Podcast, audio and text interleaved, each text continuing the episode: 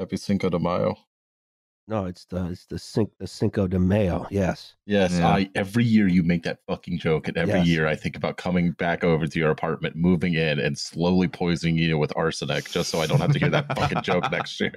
We commemorate the destruction of a large uh, French supply vessel filled with yes, egg yolks and oil yes. today, which turned the tide of the war as Yes. French soldiers were unable to uh, continue the battle without their uh, Uh-huh. with with uh-huh. such dry, flavorless sandwiches. When you do is- this, it makes me so mad. which is why we call it the Cinco de Mayo. that is what we do. Yeah. All right. Um. Great. Uh, Mexican hello. Independence Day is what September the I believe so. This is the Battle of Puebla, right? Yes. Yes, yes, it is. Yeah, you just go go look at Google Maps at any town in Mexico, and it'll be like Avenue, Avenue, and then some date. Avenue. Av- Avenue. Aveno Septembro Sixtino. Yeah, sure. Yes. Okay. We're, we're Yeah, doing sure. cross cultural dialogue here. Uh, I- Badly. We're doing it Very badly, badly, yes. we are. Um. Uh. Well, you know, I, I. What can you say other than you know we have the best taco bowls here? Well, there's your problem. Um, I love this. We had an excellent Mexican guest to talk about a Mexican this is disaster. true. We Yeah. literally you dickhead. Sorry, Emma. Uh, yeah.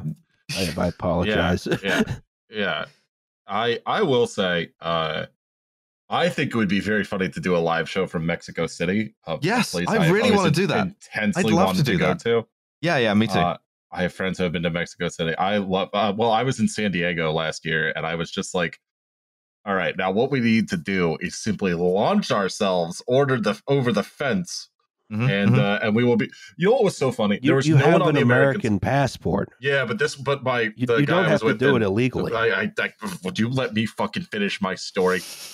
And it was so funny because in the on the American side, it's like it's a park. It's like, yeah, here's the border. Like, fuck you. Uh, And Hmm. on the Mexico side, there's a bunch of people hanging out and playing music and just living life. And I'm like, I want to be in Mexico. I want to go. I want to go to there. It's a better country. I believe that truly, and I would love to do a CDMX show. Yeah, Yeah. hundred percent. Uh, all right. Well, now that we've insulted our listeners, uh, yes. happy. Also, the thing is, if you if you do a show in in Mexico City for a, a, like an American British podcast in English, you're gonna get an audience of like all of the tech people who moved to Mexico City because it was cheaper, speak hardly any Spanish, and who everyone else in Mexico City hates. we, um, we will we will Wow. fill Stadia uh, Stadia. What is it? Stadia Azteco. yeah, Azteca, sure. Stadia Yeah. Azteca, the, the, the, the big one. I don't know. Right. Doing great. Doing great. You Uh, pay for like I- live live Spanish interpreters. As, you know, yeah. Aztecs, Estadio Azteca. I was not that far off. I was just amused at the thought of us filling like any stadium for any reason. Yes, WTYP Stadium Tour opening for Luke Bryan for some reason. uh, h- h- hello and welcome to Well, There's Your Problem. It's a podcast about engineering disasters with slides. and linguistic disasters and- and, yes. cultural disasters. yes. I'm Justin Roczniak. I'm the person who is talking right now. My pronouns are he and him. All right, go. Me llamo Alice Caldwell Kelly. Uh, my pronouns are she and her. And I, I guess what are she and her in Spanish? Fucking. Not a damn clue, but I No, studied okay, French. fine, whatever. Je Yay, m'appelle Liam. Liam. Viva Liam. Yay, Liam. Viva Liam. Yay, Liam. Viva Liam. Uh, Hi, I'm uh, I'm Liam Anderson. My pronouns are he and him. And what's very funny is that my fiance is on a work call right now, but I didn't shut my door, so Hmm, probably get up and do that. no, not Yeah. doing it. Okay. She can shut the Oh. door.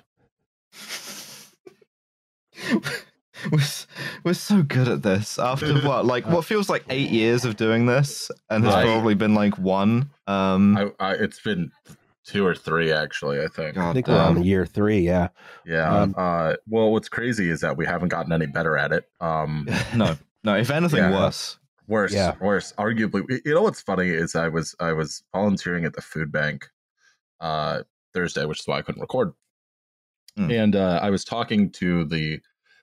We'll we'll discuss details, but uh, there will be some sort of fundraiser that we're going to do for uh, Lutheran Settlement House. Okay. Uh, because uh, yeah, they need money, and we are a good place to bully our listeners uh, into That's giving true. them money. That's true. Uh, and she was like, "Oh, that's like so exciting! Like, I, I would love to listen to your podcast." And I'm just like, "No, you fucking wouldn't." I promise you, you wouldn't. And like Corinne's manager was like, "Oh, what's this podcast about?" Like, I'll definitely check it out. Which sounds, it's like I cannot emphasize enough. Do not listen to this podcast. Mhm, mhm. Give us your money and then uh, just leave it at like 30% volume while you work as the, you know, like live in cesspit security guard, you know? I Yeah. will say the people do love uh the the the bonus episode on the poop plane. Oh, well, Thank I'm you. so glad. Yeah, yeah. Yes. Uh, yeah, let's talk about uh my beloved city of Boston, Massachusetts, and why Yeah, they're uh, bad at shit. This is this is uh, a rather innocuous picture, you know, and that doesn't look a lot Did like the. Um, no, I did not take this. Oh, because we've this been to this exact station. Yeah, we have been to this station. Um, but the uh, this this rather innocuous uh, innocuous looking photo is actually masking, I think, one of the worst public transit disasters of the 21st century. The automobile. Today we're going to talk about Boston's Silver Line. Ugh. Okay. yeah, It's a public transit. It's it's Yes. it's a it's a trolley bus episode. I think that's a Uh, Yes. form of transit we've never done. oh, it's only partly a trolley bus though. Oh my god. Yeah, Okay. it's it, it's a lot of things. It's a it's a it's a Well- cesspit. Yes, Bus of dreams. Okay. yeah, yes. Liam, close your door. Oh fuck me. Okay, one second.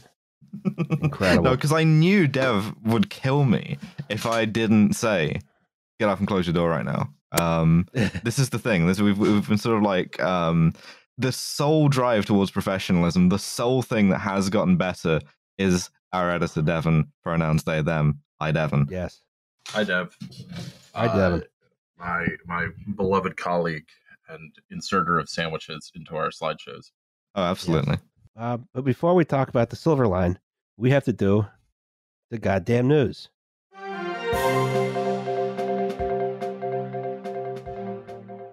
Oh man, jarring shift in tone. I was Um, about to yeah, say, yeah, that is a jarring shift in tone. we, we were having a nice time, and then we had to be reminded of one of the latest in a series of horrible things that gruesome happened. collapse of society. Yeah. Yes, yeah, Yes. Um, uh, I, I I can I just take this one? Yeah. Go for it. Yeah, go Uh, ahead. So Jordan Neely, who is a homeless man, not that it fucking matters, Mhm. uh, was choked to death by a 24 year old uh, Marine veteran.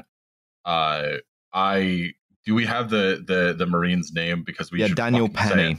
yeah, we Um, should fucking say it. I- I'm not Uh, sure if like it- it's something the the media have been very hesitant to say. I'm not sure why. I can't imagine a real do know liability why. issue. Yeah, Yeah. I do know why, but we we should say it. So yeah, as as far as anyone knows, his name is Daniel Penny. Um, Yeah. So this is Jordan Neely, who is a subway performer who was having what I can't even describe as a psychotic episode, more close to a.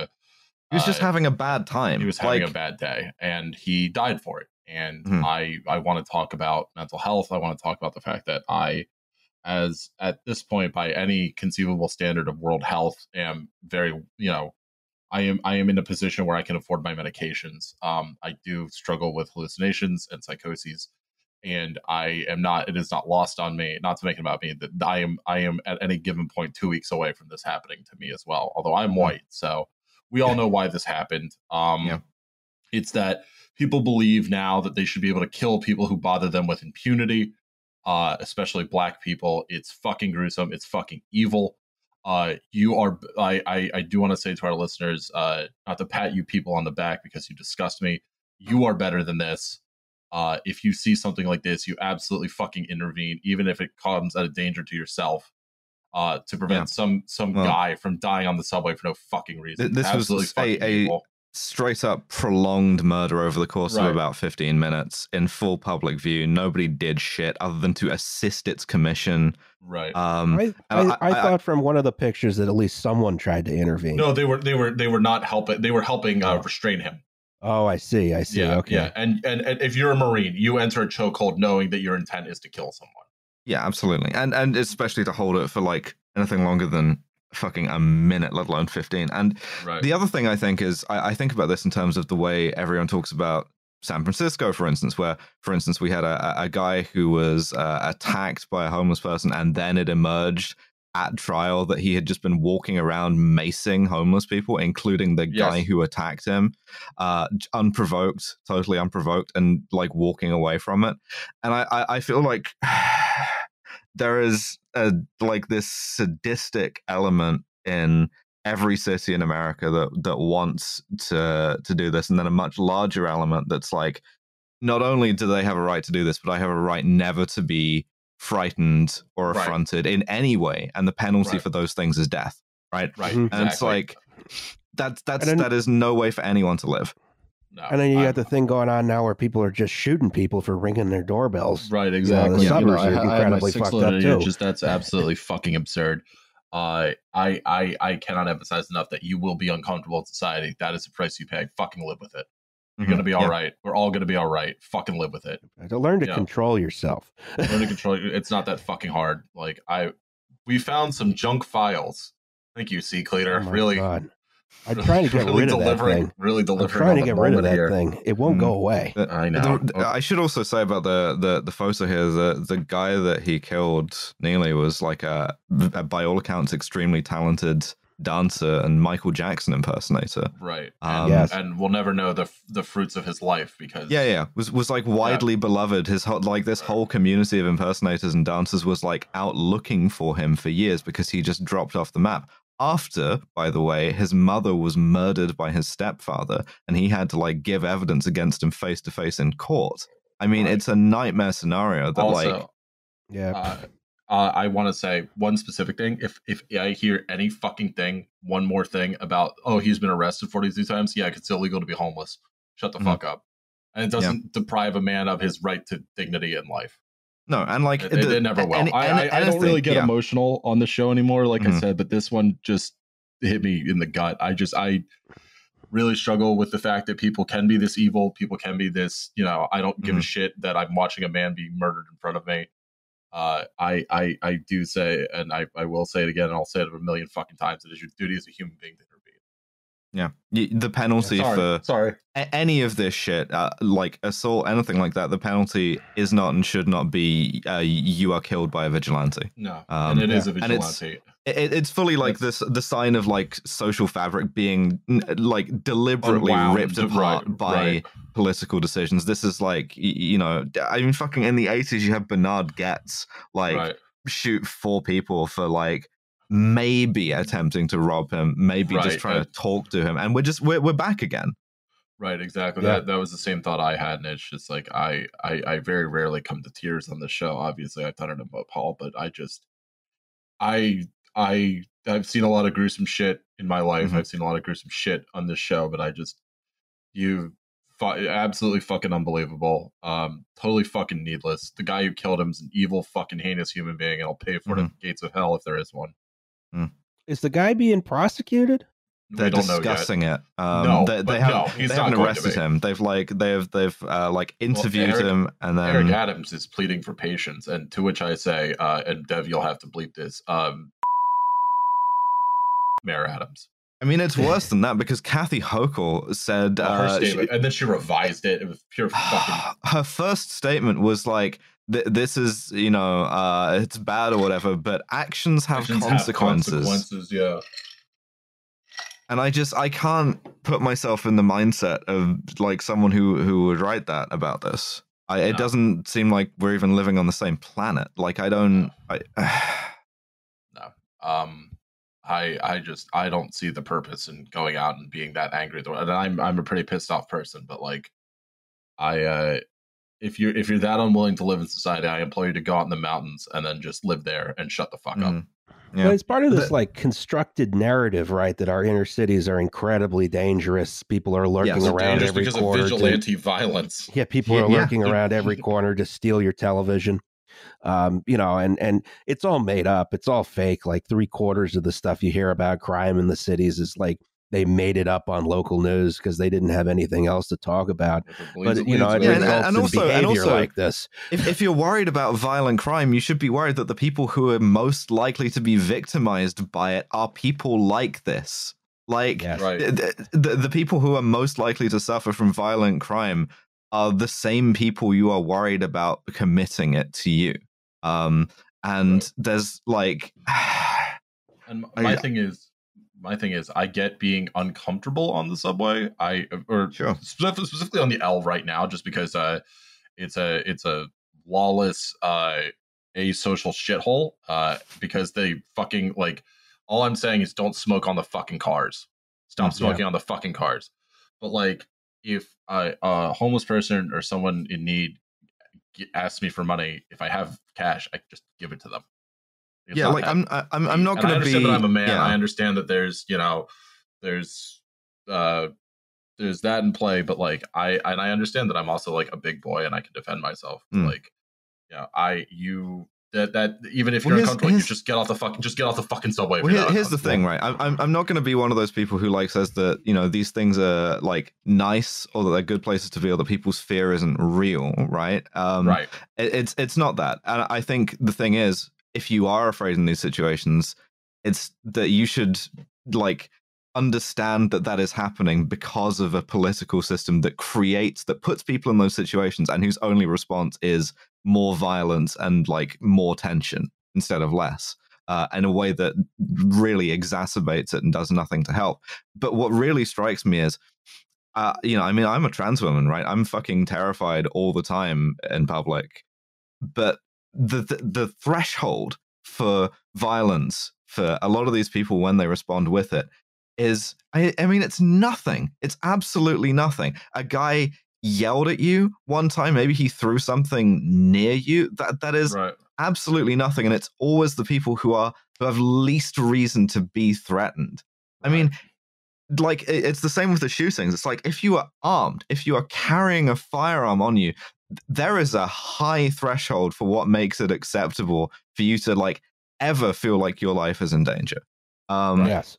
and it, it but it's just a hair trigger with these people and it's because So to everything in the culture is like convincing them that they're about to be the time. killed Right. by right, by like this guy who was in Antifa and who was gonna like inject vaccines into you to make you gay or whatever the fuck. Yes. Like right. Pure pure fucking evil. That's the only yes, word for it. yeah, absolutely. People gotta, you know, grow a backbone. People, you gotta have a thicker skin. You gotta like Yeah. not let, you know, I, I, I, I, you can't be on these sorts of, you know, hair triggers like this. It's like No. it's, it's just stupid. It's, it's a stupid way to live your You're life. Absolutely right. It's miserable. Yeah, and you again, uh, not to put too fine a put on it, if you- like if, if that's your freaking first reaction to some guy throwing his coat down, uh, I don't know what to tell you other than uh, you fucking get a grip. Yeah. Fucking get Like a y- grip. y- yeah, you, like you don't have any ability to like just de-escalate this. Not in a way that you had to be trained to do it, but just as a fucking human being. right. You know, exactly. like And like the reason I- why the reason why he was having a bad time was because he was starving, right? And he hadn't he didn't have anything to eat, he didn't have anything to drink. Uh, and the and, system and is starving like, these people on purpose. The, the Yeah, state is yeah, yeah. starving these people on purpose, and I, I want Sure. to escalate that. And I, I, I want to talk about one thing that, that that kind of deeply affected me, since we're all using this as group therapy now. Um, which is that yesterday I was working, like I said, at the food pantry, and we had we were down to our last few eggplants. Um, we didn't get uh, the chicken, the canned food that we normally get because COVID's over, and therefore people aren't starving anymore. sure. So this is this is me telling you right now to donate to your local food bank, or I'll come to your house and beat shoes. And uh, I a woman, an elderly woman, was talking to her her granddaughter. She comes to me and she says, "How many?" We we had unlimited apples for the day because we had like six cases of apples. And this woman crossed herself when I told her, "Sorry," when I told her how many she could take, and it was just like, that's the fucking baseline. Like, Mm. that's like you owe dignity and respect to your fellow human being. People don't deserve to be choked out on the fucking subway for having a bad day. People deserve to have a fucking food, to have fucking food, and have a fucking roof over their heads. We're gonna do everything in our power as a podcast to like help Lutheran Settlement House. I'm just tired of watching society degrade to a point where like this kid's looking for her lost kitten, and you think you're gonna what shoot the child Mhm. because you're such a fucking tough guy. Like, shut the fuck, just shut the fuck up with that. and I don't Sorry, I don't sorry, know how it there. No no, it's fine. I, I I don't know how like we go from here other than to help each other. No. But I know exactly. We can only help each other. And if you see someone being strangled to death on the subway, it is your I can't believe I have to say this. It's your duty as a human being to uh, guy who's doing the chokehold enough times until he gets the point. Yeah, or at least say, "Hey, cut that out." You You Stop know? fucking doing that. I would Yeah. like to not witness a murder Yeah. on my commute home, please. Exactly. Yeah. Yeah. You fucking dickhead. Uh, Uh, yeah, Yep. Jordan Well, Neely. Uh, that's his name, and he deserved a lot better than he fucking got. Yeah. We all do. Yeah. All right, what's next? Now that I've cried Well, openly yeah, on in- this in other podcast.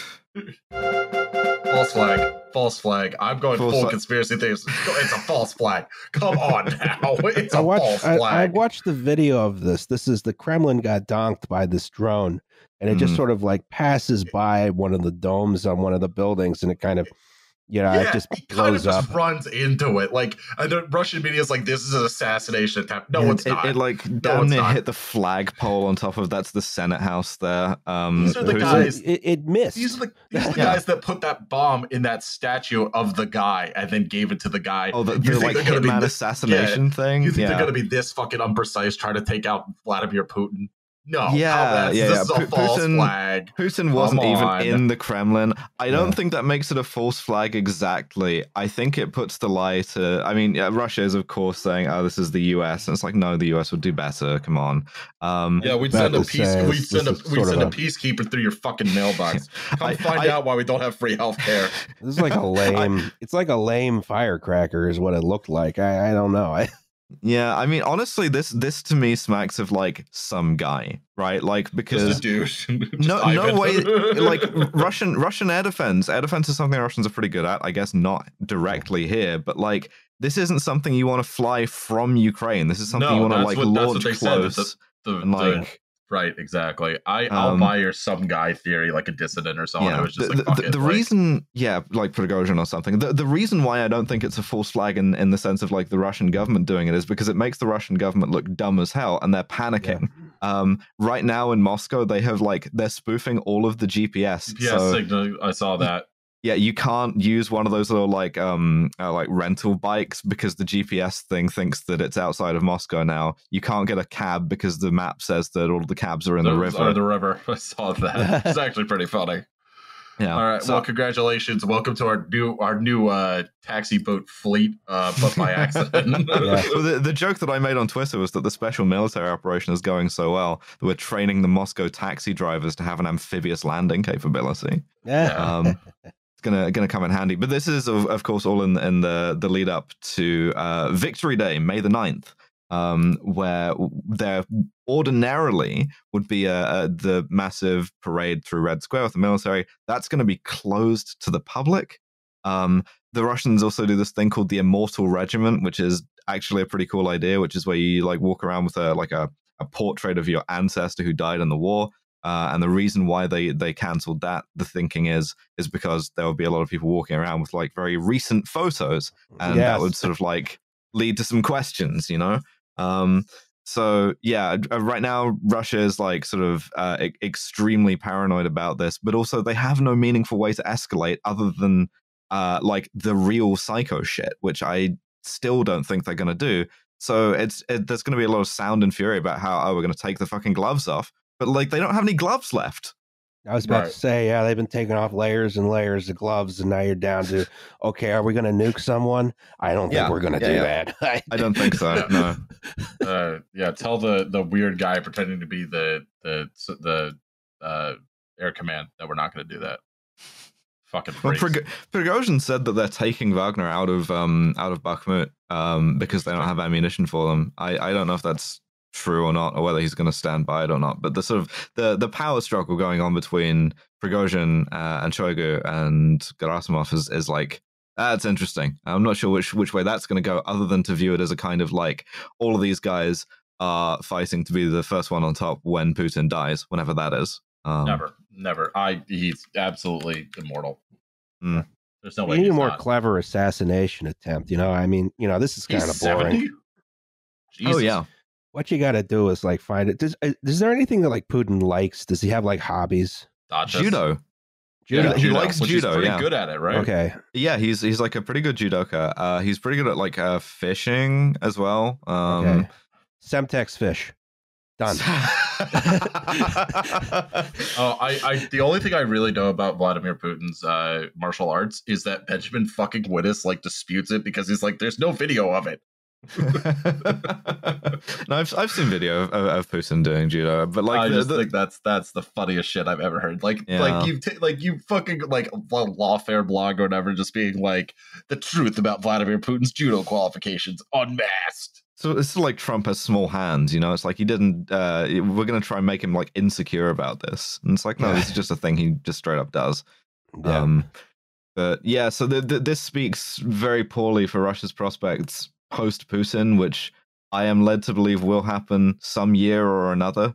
Um, but yeah, I don't know.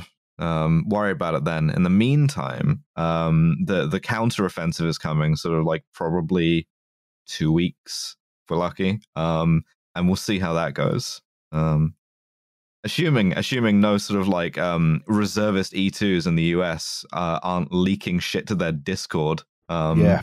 Yeah. Well, in other news, all right, we got to talk about the mayor election. Um, No, Philadelphia, Welcome to- only city in the world. Phil, yeah, the Stop only the only important the only important city. Stop Um, making me do this. So this is what happened: is they just a lot of people decided to run for mayor, and almost all of them are bad. Yeah. Um, most of them are identical. Um, I, I can see But- that there's a disparity here in the sort of like quality of the pictures people send. Yeah, Jimmy the- De Leon sent a very De low Leon is resolution. very very Yeah. pixelated here. uh, Delscia um, Gray has like four pixels in her hair, which I don't She's think is the also way a her hair cop, is. as look. far as I know. Okay, cool. Yeah. Uh, the only candidates you should legitimately consider voting for are Jeff Brown and Allan Domb. Uh, Ah, next section, please. no, next segment, no, please. Next no. segment, please. Um, Uh, Helen Gim, right. Rebecca Rhynhart, they're basically identical. those those Fucking- are those are basically the two candidates to vote for. Of course, you know we have two progressive candidates to split the vote so that Allan Domb wins. nah, Domb's not gonna win. um, Uh, he's or Jeff pulling it. Brown. Yeah. Jeff Brown is is busy suicide bombing himself out of the race. I, Uh, you know, I, I, I, Strap me to a missile and fire me Yeah. at the Kremlin. Um, the office of the mayor of Philadelphia has historically, at least as long as I lived here, been uh, the, he's the guy who takes orders from Darrell Clarke, um, city council president. Um, but you know, uh, the thing is that um, uh, what Darrell Clarke is retiring next year, so the Yeah, office of the mayor might allegedly, actually mean something. allegedly. Well, he's You not on have the your ballot. own Putin. yeah, we do have our own I fucking hate Darrell Clarke. um, well, the funny thing is, I guess, uh, I guess the the part there only one person ran. A bunch of people tried to run to replace him, but uh, the one guy who was supposed to be sort of coronated as his successor uh, got lazy, didn't get enough signatures, and is Yep. not on the ballot. Um, Yep. I mean, did- hell, that, that live- kind of like in complacency dumbest- works very well for us. I mean, that's how AOC got elected. Like, And uh, I, I think the one guy who is running to replace him is extremely homophobic, um, Cool. which is a hell of a strategy for a Democrat in uh, 2023. Um, in uh, a, like major city, yeah. yeah, Yeah. Like I, I understand that you have homosexuality in Philadelphia. They made a whole movie about it with Tom Hanks. Like Yeah. I, No, Yes. we have the neighborhood.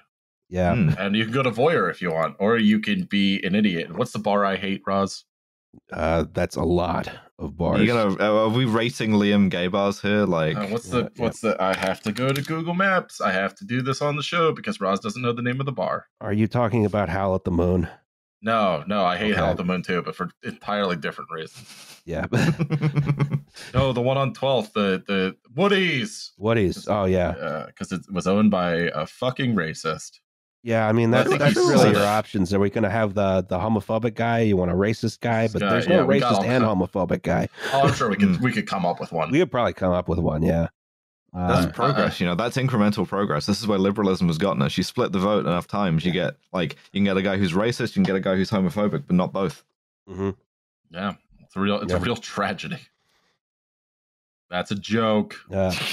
Yeah, so- wait, so wait, again, wait. what- I recognize a name here too because I remember a, a little a sort of a bête noire here. I remember you bitching about David O before. Yeah, Yeah. he's the one Republican running. Uh, he is going to lose by 900 million points. He gave up his Yep. seat on city council, the safest seat uh, in the city to, Yes, to run. because uh, uh, there the, it's mandated in the city charter that there have to be two non-Democrats on city council, and he was one of them. Uh, The other one is um, uh, uh, still a leftist, though. yeah, the other one's uh, Working Families Party. Working Um, families. There we go. Uh, then we have Jeff Brown here. He is uh, he he runs what Shoprite Shoprite, and wants to he's bring in- a sort of uh, brand he's of from local regional grocery store chain fascism to uh, Philadelphia. Oh, one of Um, those guys. Cool. Yeah. Okay. real, real piece of shit. He has no Yeah. chance. Uh, Allan Domb is a real estate developer who went to American University. Uh, he has profited as a real estate developer despite being on city council because we live in a shithole city. Uh, no, Amen Brown owed thirty thousand dollars in taxes and is a kind of a skeevy dude. Uh, Cherelle Parker's a cop. Uh, what else we got? Uh, yeah, that's basically Delta it. Gray's a cop. That's Yeah. that's so many cops. Yeah, Well, Cherelle Parker is actually at city. Is she on city council? Well, she resigned her seat, right? But she was. you, you do have to you do have to resign your seat to run, which is not a not a great system. Yeah, she was from. She was on city council. Uh, Uh, but she's not now, and she wants to hire a bunch more cops. I will say uh, Hmm. to to hold my own candidate responsible. Uh, Rebecca Rhynhart's first ad that I ever saw was her at K and A, surrounded by homeless people and and people in active addiction, and it was just like this: stop fucking using people in shitty circumstances to propagate to perpetuate Hmm. your bid for for mayor. That's a bad and evil thing to do. yeah, Helen Gym may have done some opiate uh, uh, profiteering, but she is, yeah, as of now, the consensus uh, socialist progressive candidate. unless you're me. yeah, unless you're Liam, uh, who is going to vote for the Elizabeth Warren of this race. Yep. Um, So- so- Elizabeth Warren was a better so vote- candidate than Bernie. I'll die on that hill. oh So God. vote. Yeah, you Oh ready my for that one? God, Yeah, you dude. ready for that one? Let's relitigate Oh, 2016. gosh. Let's do it. Seven years later, let's do it. Oh, you motherfucker! So, so, so vote Gym unless you're Liam, yeah, and then vote Rhynhart. yeah, yeah, I, I Um, will. I am split. I am genuinely split dead even between the two. It'll just be what my gut tells me. Helen Gym would be a, a perfectly good mayor. I, I tend to like Rhynhart a little bit better, but I think that uh, Helen Gym also opened a charter school, which I really don't like. Weird. and, and I view as very hypocritical now. Uh, but I also understand that people evolve, and uh, you know, I think you you you you'd be in good hands with either Gym or Rhynhart. I just I do think that we should talk about the 2016 election. I'm voting with the big block. I'm hoping we can turn the socialist progressive movement in Philly into a sort of Tammany Hall type Yeah, situation. hopefully, without just gonna alpha vote as- I'm going to vote as ordered, and I'm not going to think about it. Yeah, you're gonna, uh, you're gonna come back. You're gonna put on a fake beard. You're gonna vote again. You're gonna come he back. You're gonna put on a fake mustache. You're gonna vote a third time. Yes. Like- I, I will say, uh, and I'm gonna I'm gonna call him out right now. Uh, don't listen to a goddamn thing Philly DSA has to say.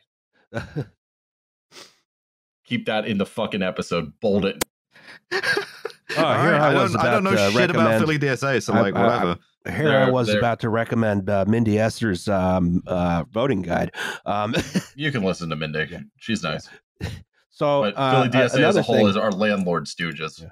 So uh, uh, uh, another thing that I would say about the election is you're going to look at the ballot. There's going to be this whole long list of judges you have to vote for. Don't worry, You don't know, know anything. you don't know anything about them or what they do. They're all corrupt. Or, Don't worry about it. Uh, I was just going to say, if you need a reason to vote for one of them, um, there's a friend of a friend, Jessica Brown, running for judge. Vote for her because you have one reason to now,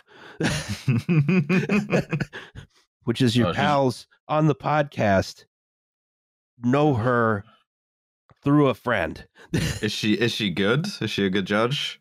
I believe so. She worked for the Cool. Department of Labor, which was actually pretty cool. Oh, that's Yeah. pretty good. Okay. And she was a union lawyer. So yeah, she's all ah, right. union thugs. All right, cool. Yeah, yeah, Yeah, we got yeah. a union thug here. She does Nice. she she does enjoy running for recreation, which gives me pause. Mm, Oh, psycho I- shit. that but is like, of course yeah, sociopathic yeah. behavior. Get a bicycle. Get a bicycle. It's most so much efficient easier means of on locomotive. Yeah, yeah, yeah. And she went to Temple, and I I by and large appreciated Temple alum, unless they're Bill Cosby. so, so like physical support Yeah. for Jessica Brown for judge. Uh, Gym or Rhynhart for mayor. Yeah, Um, probably, honestly, yeah. probably Gym. I'm, Yeah. you know, Rhynhart's fine too. Yeah, uh, Gym's got the the Bernie endorsement now, and the uh, yep, who she does. else? Um, whole big, whole big slew. Yeah, of a lot. There's a lot of people coalescing around her. Yeah. Yeah, she's she's good. Again, her her opioid profiteering gives me some pause as Mm. somebody has recovered from opioid addiction. But that's my hang up, not yours. Oh man. Yeah. All right. Let's Alternatively, you could vote for Allan Domb. do not vote for Allan Domb. I, again, I will come to your house and beat you with your own Mm. shoes. The existence of an Allan Domb implies the existence of an Alan sub. That's a good point. Yeah, more like Alan Dumb. Damn.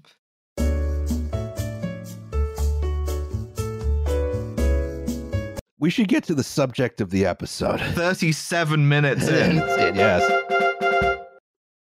This is not. Is this Boston? This isn't this Boston. is not. it? This is not Boston, is but I wanted Boston. to discuss. I isn't wanted to discuss- city. Yeah, no, this is several cities. Because I wanted to start here by talking about a transportation concept, Hmm. which is the pre-war elevated railroad, uh, the L, right? It's a cool idea. Um, Have a train yeah, rattle right it's a- past your windows. Yeah, what a, yeah, exactly. As people can look in and see what you're doing, but you can look Uh-huh. out and see what they're doing. Yeah. Um, you can all spy on each other. yeah, exactly. So, question: Why do you elevate a railroad?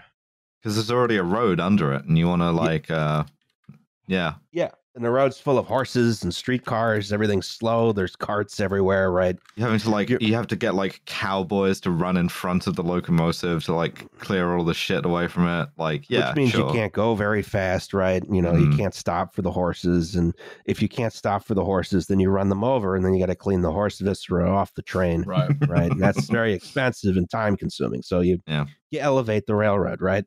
Very hard to get a Um, horse up onto an elevated railroad. Uh, I actually have a question about elevating the railroads. Do they do this? I know that some transit systems were built with freight in mind. Is that another consideration, or Some no? We're some just of the talking L's about. some of the L's did carry freight. Notably, the Chicago L carried Right. freight until 1972. Um, Was that a consideration in elevating them, or no?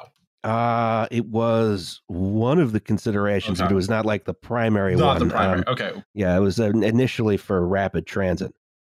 Yeah, a lot of these, uh, a lot of these uh, pre-war L's, they're on these. They have a few things in common. They're on these sort of spindly, you know, steel structures, right? Mhm. Uh, with wooden ties directly on the girders. Are these Um, even steel on the top right here? They look like wrought iron. Like, Um, that was probably steel, yeah. Um, Okay. You know, but back then, uh, material cost was a significant factor. So you used like complicated lattice girders and stuff, as opposed to today, where you use a solid steel girder. Hmm. Um, you know, so doesn't look as good. uh, yeah, the, the the newer ones definitely do not look as good. Um, so they they also sort of closely follow the route of existing streets. They were often very close to existing buildings. These were almost all privately built, and they were very loud because wooden ties directly on steel girders does not dampen vibrations very well. Um, Yeah, you'd have to like Blues Brothers scene with the the L train going past every yes, couple exactly. of How how Like- fast does the how often does the train come by? So often you won't even notice it. Um. So uh, the earliest ones were steam powered. You can see the steam engine on the Bowery in New York City here. Um, nearly all of them are electrified by 1910 or so. The first city to electrify their L, the first city to uh, um, electrify their L entirely was, of all places, Sioux City, Iowa, What? Um, yeah. cool. in, in Thriving 1892. metropolis. A thriving metropolis of Sioux City, Iowa. Yeah. Um, how how that- big was their system? Do we have? uh, they had one line. oh, yeah. Okay. Yeah. Pretty easy to electrify then. Yes. Um, and uh, by modern standards, in terms of rapid transit, these pre-war L's they had a lot of quirks, but they're very high performance. Right? They move a lot of people very quickly. Uh, Hmm. Your trains would operate under line of sight rules, right? So there's no like train signals. Uh, you just need to keep a reasonable distance from the guy in front of you, and you do that by looking with your eyes. Watch the road. You know. Yeah, Mhm. exactly.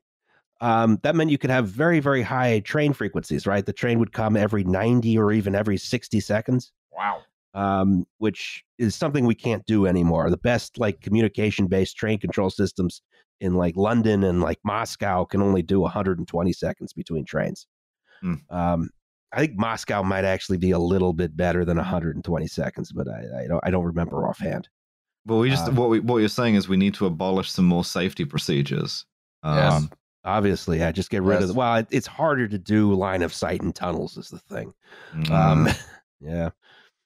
Um, this was, is a, a- also a dangerous system. Like it's, the collisions were not unheard of. Um, so usually, eventually, installed some kind of signaling system, and you know, lost some train frequency.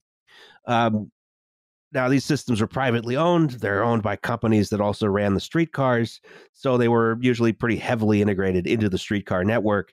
You have stuff like time transfers, uh, elaborate transfer stations. We'll look at one later uh, integrated ticketing. You buy the streetcar and the L ticket in one, right? Um, but this is also a problem because there's usually three or four trolley companies, especially in a place like New York City. So you have three or four different ticketed systems and three or four blah. You know, you had to you had to think about taking these things a lot more. Um, and this was before the invention of the the great American tradition of uh, stealing rides on trains. hmm Yeah, I mean, you could still fare dodge. Um, it's Fare probably- dodging, that's the thing that I wanted. Yeah.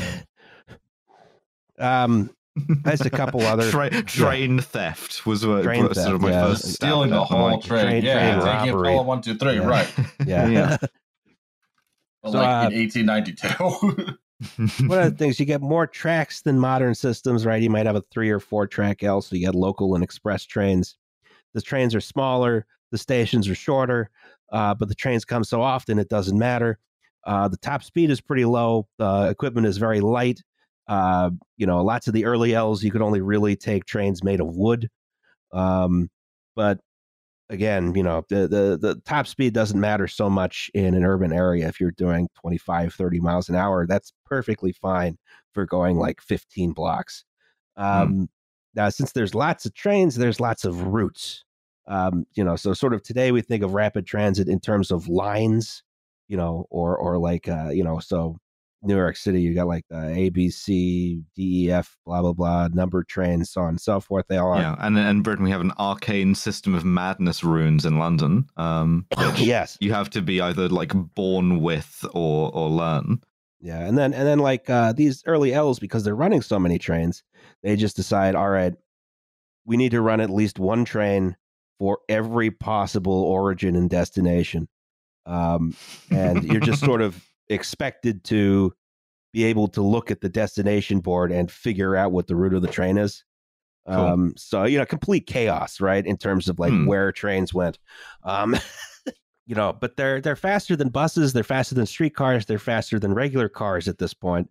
Uh, they're convenient, they're cheap. Uh, what what happens to these things, right? Uh, and the answer is uh, to make the long story short, these L's had three problems in the eyes of certain influential people, right? Ugh. Which was they're loud, they make the street darker, and they were a blight, right? Which is the sort of meaningless word for something you personally find offensive. right. Uh, you know, you know, people who had these complaints tended to live directly adjacent to the L, or they had a business next to the L, or they owned property next to the L. And a lot of times these are people who did not ride the L, Of course not. but they'd No. Form civic groups and say, hey, we got to get these things replaced with a subway. And replacing them with a subway, generally a good idea, well received by everyone. Uh, but often reality intervened, right? So a lot of these L's no longer exist, and they they they went three ways, right? They either got replaced with a subway, they got modernized, or they were just straight up demolished. Um, you know, so like in New York City, uh, pretty common. You had replacement, right? You just replace the thing one one for one with a subway. The L is gone, but you still have the public transportation. Everyone's happy. Uh, especially in Manhattan, this happened mostly on the West Side. Um, you know, some parts of Brooklyn had subways built, uh, but uh, it, it- you know they also tried to replace the L in Chicago with a subway. It turned out to be inadequate, so they kept the L's. Um, nice. and then in you know here in Philly, RL was only converted to a subway for like 15 blocks Yeah, in the oh, okay. 1950s. Yeah. Yeah. Um, one of the other things they might do is you'd relocate the whole thing into a highway median, as they did in Chicago and Boston, which we're going to talk about in a bit. Um, you know, another thing is modernization. If you're in like Brooklyn, Queens, the Bronx, most of Chicago, you strengthen the structures to take heavier I modern might trains. just fell off its stand. Yeah, I was like, Yeah. did Yeah. you die? Yeah. No, my mic literally came unfastened from the stand. Hey, Liam's house happened. just exploded. Yeah, sorry. Yeah. I'll, I'll I'm gonna put myself on mute just for a second while I get this thing back screwed in. Yeah, yeah, no worries. No Okay. worries. yeah, yeah, yeah. See you in a second. Um, so if you're you- you're doing modernization, you're strengthening these structures to take heavier modern trains. You're building new and quieter trains. You're installing, you know, dampers and like rubber gasket gaskets on the structures to reduce vibrations. In case of Philly, I'm, you I'm kind of curious how how bad it is to like have to like live next to a modern one of these. uh, well, you could ask Liam, but he's muted because he lives Oh. next to the L. I mean, he manages to record a podcast with. I mean, the audio quality isn't bad in that sense. Dev, you need to cut that. Dev, you need to cut that. Uh, no, I guess it's fine. Yeah. That's fine. You can leave it. Yeah. Yeah. Uh, hi. I, I'll be right back. God damn it. uh, our whole elevated uh, uh, railroad was uh, essentially rebuilt from scratch in the 2000s. Um, They installed a bunch of stuff to uh, uh, reduce noise, right? But it's not like it's not crazy quiet. It's not like silent, but it's not that loud. Hmm. Um, you know, it's kind of uh, whatever. Um, but the most common solution is outright Of demolition, course. right? Why Uh, have a gen- public service when you could have no public service? when you could just not do that. Yeah. Uh, a lot of times there's this sort of bait and switch involved, right? Which is the L would be replaced by a subway soon, but we got to get rid of the blight now, right? Mm-hmm. Sure. Um, So this is the story of like the Third Avenue L in Manhattan. It was kept open to supplement the Lexington Avenue subway until the Second Avenue subway could be finished, right? But by 1950, these real estate interests are complaining, complaining very loudly because their property values were dropping, which they assumed was because of the L. So Mhm. The Third Avenue L was taken down in sections over 20 years. Somehow property values didn't budge because, you know, it was New York City in the 60s and 70s. Um, yeah. yeah, yeah. Turned out not to have anything to do with the L. But, uh, you know, Just a blameless victim that they've Yeah. decided, okay, yeah. uh, uh, this is a sacrifice. We have to, we have to, uh, We've cut the heart out of the L with an cut- obsidian knife. Yes, in hopes the property values will go up. Uh, let the blood spill all the way down to uh, the financial district. Um, and, you know, they took down this Third Avenue L, and the Lexington Avenue line got overcrowded. And after 70 years of no transit on the east side, uh, you know, all those people who tore it down, who insisted it be torn down, are old and dead in the ground. And the Second Avenue subway has a whopping three stations now. Hello. Um, Worth it. Hi. I actually have another question. yeah. Is there any notable subway construction between sort of this like initial rush, initial rush, sort of between like let's say 1890 and 1930, and then nothing until like relatively recently, at least on the East Coast? So you have um you, you really have uh on the East Coast uh things are pretty stagnant. I mean, New York City did not build a lot of new subways after like the 40s. Um you know, but then you had let's say the uh you know, the Great Society subways, right? Like uh the Washington Metro, MARTA in Atlanta, um Miami Metro, uh what else? BART in San Francisco. There are a couple big systems that were built uh starting in the Lyndon Johnson administration. Um, but you know they are not they they they they are much more you know modern than uh, these old fashioned L's. I would say you're you're sort of pre-war New York City style subway is a very different animal to uh, you know something like the Washington Metro or something like uh, BART or you know Got it. so Thank you. it's kind of a uh it's uh you know because these things are chicago l these things were built a lot more for the city of 1910 or so um the stops are closer together the uh the trains are more frequent you know you you don't really think about the suburbs at all in terms of service patterns um and then some instances, uh, more modern systems have been grafted onto these old systems, but they're they're not uh not necessarily they're it's very yeah, it's, it's like Yeah. it's designed for you to like uh, live like I don't know, like five blocks from where you work, uh, or to like get to the gang war that's happening across town. Yes. Um, you- like yeah, okay, fine. Yeah, it's always that's something I noticed when I was uh, watching The Sopranos for the first time. It's like, damn, a lot of these people wouldn't it would be a lot harder to murder if they took public transit and not driving. you know. Um, It's sort of like the- the gangs of New York thing, you know, that, that that's walkable gangsterism, whereas Exactly, The Sopranos is like sort of private transport, private vehicle based. I'm not sure there's really like a, a public transport. I mean, I guess if you get into like stuff like like gang controlled bus lines and stuff, maybe, Yeah. but yeah. You don't really get like a train system of gang warfare, which is a shame because that would be a great setting for someone to do like a tabletop role playing game. Um, yeah, someone gets uh, full control of the Jersey Central. Yeah, Uh, give me fucking gangs of New York on uh, on like trains. Yeah. Yes. Um, so there's also some other factors to play for early L teardowns. Most often, the company going bankrupt, right? But the Mm. the big L teardowns are usually after a system had gone into municipal ownership, right? I guess our takeaway here is these L's are very good for their time, perfectly serviceable with modernization, very difficult to replace once they're gone. But you know, short sightedness and impatience means a lot of people in neighborhoods which used to have good rapid transit don't anymore. Classic. A classic Yeah. story for us. Yeah. Um, you just had to sort of do the maintenance and the stuff would be good. Mhm. Um, you know, so like I like the way that they look. I like Yes. the way that an elevated train looks. I like being like under them. It feels nice, you know. I, I, I mean, I especially like the old ones where the light sort of filters down through the ties. You know, you Yeah, don't get yeah, that on a you don't get that on a modern concrete structure. But but you compare that when they redid to- the L in Hmm. Philly, they actually they they filled the whole thing up with concrete. It's Um, depressing. Yeah, yeah, Ah. a little little less nice. I mean, but a- it again, is it's like it's It is it's quieter. all maintenance. It's all it's all maintenance decisions, right? Like you compare that to sort of like the you know films set in the seventies in New York, like The Warriors or whatever, where it's all fucking like looming under these big uh like L train uh tracks and arches. Um, and it's just like, well, it doesn't have to be that Yes. way, you know. Uh, you could like a fucking if we if we I would accept some Santiago Calatrava ass design where it all looks like it's made out of renderite and it's all very sort of like pencily and twisty and stuff. And you get a lot of light through it in this context, but like no one wants to spend that money. Yeah. So So anyway, uh, nowhere is better at these L teardowns than Boston. Um, greatest city in the world, uh, Boston Strong, yes.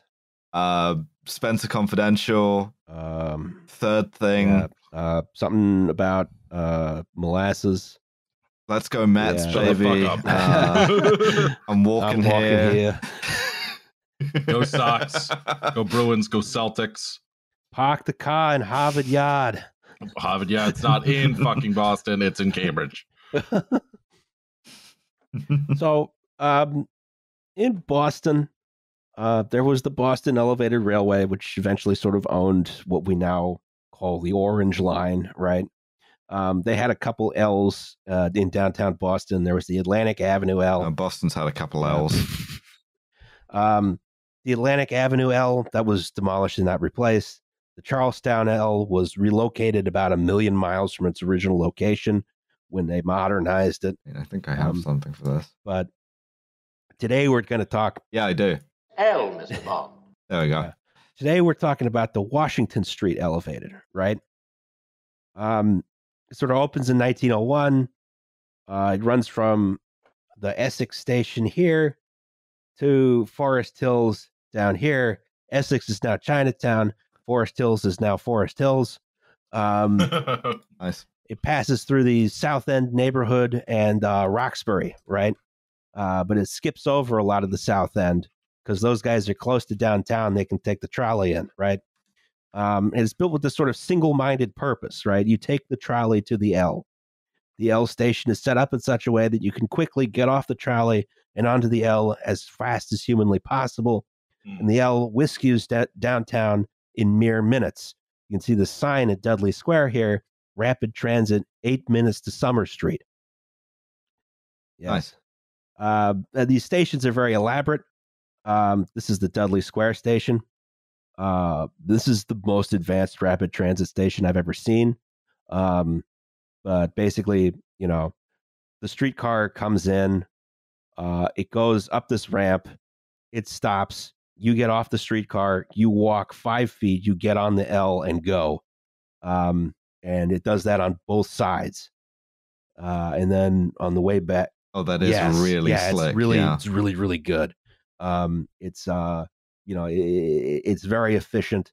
Um, on the way back, you stop over here and you have a much longer walk. But on the way back, the the loads are different. Uh, the passenger loads are different, so it makes sense to to have the uh, to do it a different way there, right? Um, Sure. yeah, So it's like a great commuter station you've got yes, there. it is. It is designed for the single-minded purpose of getting you off the trolley and onto the rapid transit train as quickly as possible. Um, you know, and and and we're we're going to save you time, as much time as possible. Mm. Um, funnily enough, this building still exists, um, but they sort of cut the top off and lowered it twenty feet, and now it's a crappy bus terminal. Um, Hell of Yeah. bro. mhm. So At least I, I thought you were going to tell me it's like like escape rooms and bars now, and I was going to kill myself. Understandable. like, Yeah. yeah. there's like axe throwing. Oh there, my you God. know? You too can play in Decaying Empire. so It's it's like an L themed Yeah. bar. Go Bruins. So uh, there is a Word. L themed gas station nearby there, I believe. Um, Yeah. Mm.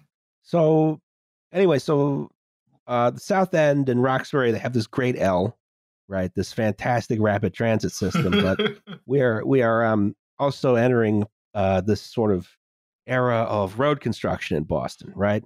So we got to talk about the central artery and the freeway revolts. Um, so Boston did not have a Robert Moses. What they had was a William F. Callahan, right? More of a planner. Everything's got to be oh, different. Willie Yeah. hasn't Cal. it? Yeah. Yeah.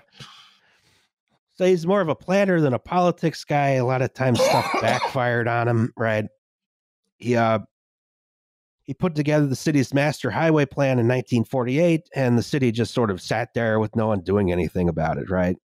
There's a whole bunch of time. Best thing to do with This a highway is true, plan. yes. You know, It's a whole bunch of time for it's harm yes, reduction. Yes, actually. It's a whole lot of time for like uh opposition to his projects to materialize, but you know, he, he, he was uh he was not he was not in the mold of uh Robert Moses who could do a lot of behind the scenes politicking. When he did it, it kind of he he screwed it up. Like so Yeah. for instance, he had a a secret meeting Well, he's wearing a bow Yes. tie. Antisocial personality. true, it's yeah. Like, Textbook, Yeah. one might say. one example is he had a, a secret meeting with Alfred Perlman of the New York Central Railroad. May have heard of him before on this podcast. Uh, he's trying to acquire the Boston and Albany right of way into Boston for the Mass Pike in 1956. And that meeting was instantly leaked to the press. And uh, Yeah. basically every single town along the route was like, no, we don't want to do this.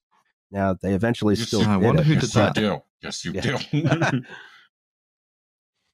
Uh, but Callahan's most infamous project this, meeting two of us were at. I'm like, well, I didn't leak it. How about this other guy, though? I assume he's fine. Callahan's most infamous project was the Central Artery, right, which is this massive highway through the very center of Boston. They condemned blocks of buildings starting in 1951. The highway made this slow but steady march of construction from the Charles River towards South Station, right? Um, you know, so in New York City, there's this widespread opposition to highways, which Robert Moses steamrolled through with a combination of charm, charisma, and extreme nastiness and pettiness, right? Uh, Yeah, Yeah. racism, things of this nature. Callahan did not really have this force of character, right? And in early, He wasn't he was racist not racist enough. enough, apparently. Yeah. He- he- in 1956, the whole thing started looking like a mistake before it was even finished. Uh, Callahan and Matt, the Massachusetts Department of Transportation relented. The final half mile of the Central Artery would be built at great expense in a tunnel. Uh, you know, so they they they finally finished the Central Artery in 1959, and by 1960, it was already over capacity, and there's massive traffic jams every day. Woo! Yeah, so History of every Yes. road. uh, you know, it's just this huge thing that cuts through downtown Boston. It was so big and so ugly. it- it- people started calling it the other green monster. That's Um, pretty good. yeah, the green monster, of course, being the big wall at Fenway. Um, Thank you, Roz. yes, well, oh, we don't have people- any sport. Yeah, some that's true. people might not know that. Um, I don't know. You should know that. That, that should be in, in- deeply, deeply Fen- in your Fenway, brain. Fenway Park, of course. Fenway Park, of course, home of the All Mavs. right. Well, I'm um, done here. America's Uh, greatest I, baseball I, team. Alice, uh, can you, Alice, can you DM me your home address for no specific reason, please? yes. great, fantastic. Um, It's fine. We'll just yeah, beep yeah, all exactly. of that. It's so, good. with the, the passage of the Federal Highway Act in 1956, though, Boo! the the playing field changes, right? Uh, the feds are going to pick put up 90 cents for every 10 cents of local spending. So Can you imagine that sort of spending on like transit now? anything, anything yeah, else. Imagine that, you know. They could finally make the 15 a subway. Yes. Um, so at this point, Boston can't afford not to build. Uh, they got all this traffic from this one highway. Obviously, the solution to traffic problems is to build additional highways, right? Of And- course. We'll One just more lane. ignore the fact that all those highways lead into the central artery, which is over capacity. One more right? lane. Yeah. One more line. One more lane, bro. Bro, I swear. One more lane, bro. Bro. Bro, bro, this bro, time this it's going to be going to be different, different bro. this time. Bro. Yeah. Bro. So planning was complete. It was time to start construction on the Southwest Corridor Highway, which is Yeah, see, Yeah, I can never get my here. fucking like junctions to look this good in Yeah. City Yeah. Skylines. So I have to get them off the workshop and they never line up Mhm. properly. I I feel their pain, you know. so sort of the idea here is we're going to build the Southwest Corridor. It's along the right of way of the Boston and Providence Railroad. Um, To build a Southwest passage. Yeah. To Providence. this uh, is going to be an eight lane multimodal corridor, right? Directly linking I 95 with the Massachusetts Turnpike, providing a more direct route downtown. Um, now, what was multimodal about it is they were going to relocate the Washington Street Elevated, the Orange Line, into the median of the highway, right? Ah, yeah, Um, that Spring Garden Station. Clean air we love. Yes. Um, it's unclear what was going to happen to the Boston and Providence Railroad. I think they were just going to use a different approach into South Station that already existed, because that was that is what is now Amtrak's Northeast Corridor. Um, so, one of the tricks of getting these projects done is to move as quickly as possible, which Callahan did. Right, while the Central Artery was failing miserably, uh, they started condemning buildings. Uh, wrecking balls got to work there was vocal community opposition, but the damage was done before that could really, you know, sort of uh, take root, right? The city owned the corridor, and come hell or high water, this thing was going to get built. But the cost started soaring, political will waned. Callahan died in 1964.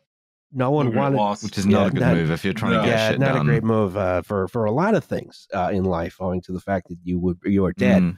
Um, you know, so You get him, Roz. It impairs you in a lot Yeah, of ways. yeah. yeah. So uh, no one wanted this freeway, but the right of way had been cleared, and it seemed like, well, what else are you going to do with it, right? Um, Build a train. so that the, the community opposition to this freeway expansion also growing in other parts of the Boston area, particularly in the path of the Inner Loop Freeway, uh, which would have been this guy here. Um, you know, all the you know, uh, particularly in the city of Cambridge, which is where all the Harvard people go to Harvard, right? That's where they park the It's car. where they park yeah. the car, yeah. Um, so in 1970, Governor Francis Sargent ordered a moratorium on freeway construction inside Route 128, which finally killed off the Southwest Corridor. Except the corridor still existed, right? It was just a, a swath of land with no buildings on it that the state owned. Oh, for one more. time. So what do you do with it? Um, build a train. Build a train. Build a train. well, guess what they no, do? dummy. Yeah.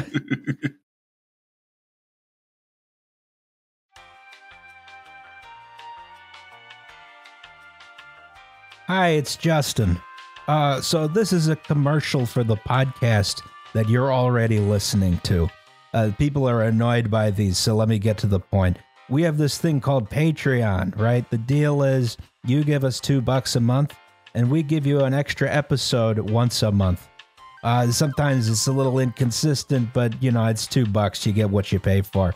Um, it also gets you our full back catalog of bonus episodes so you can learn about exciting topics like guns, pickup trucks, or pickup trucks with guns on them. The money we raise through Patreon goes to making sure that the only ad you hear on this podcast is this one. Anyway, that's something to consider if you have two bucks to spare each month. Uh, join at patreon.com forward slash WTYP pod. Do it if you want. Or don't. It's your decision, and we respect that. Back to the show.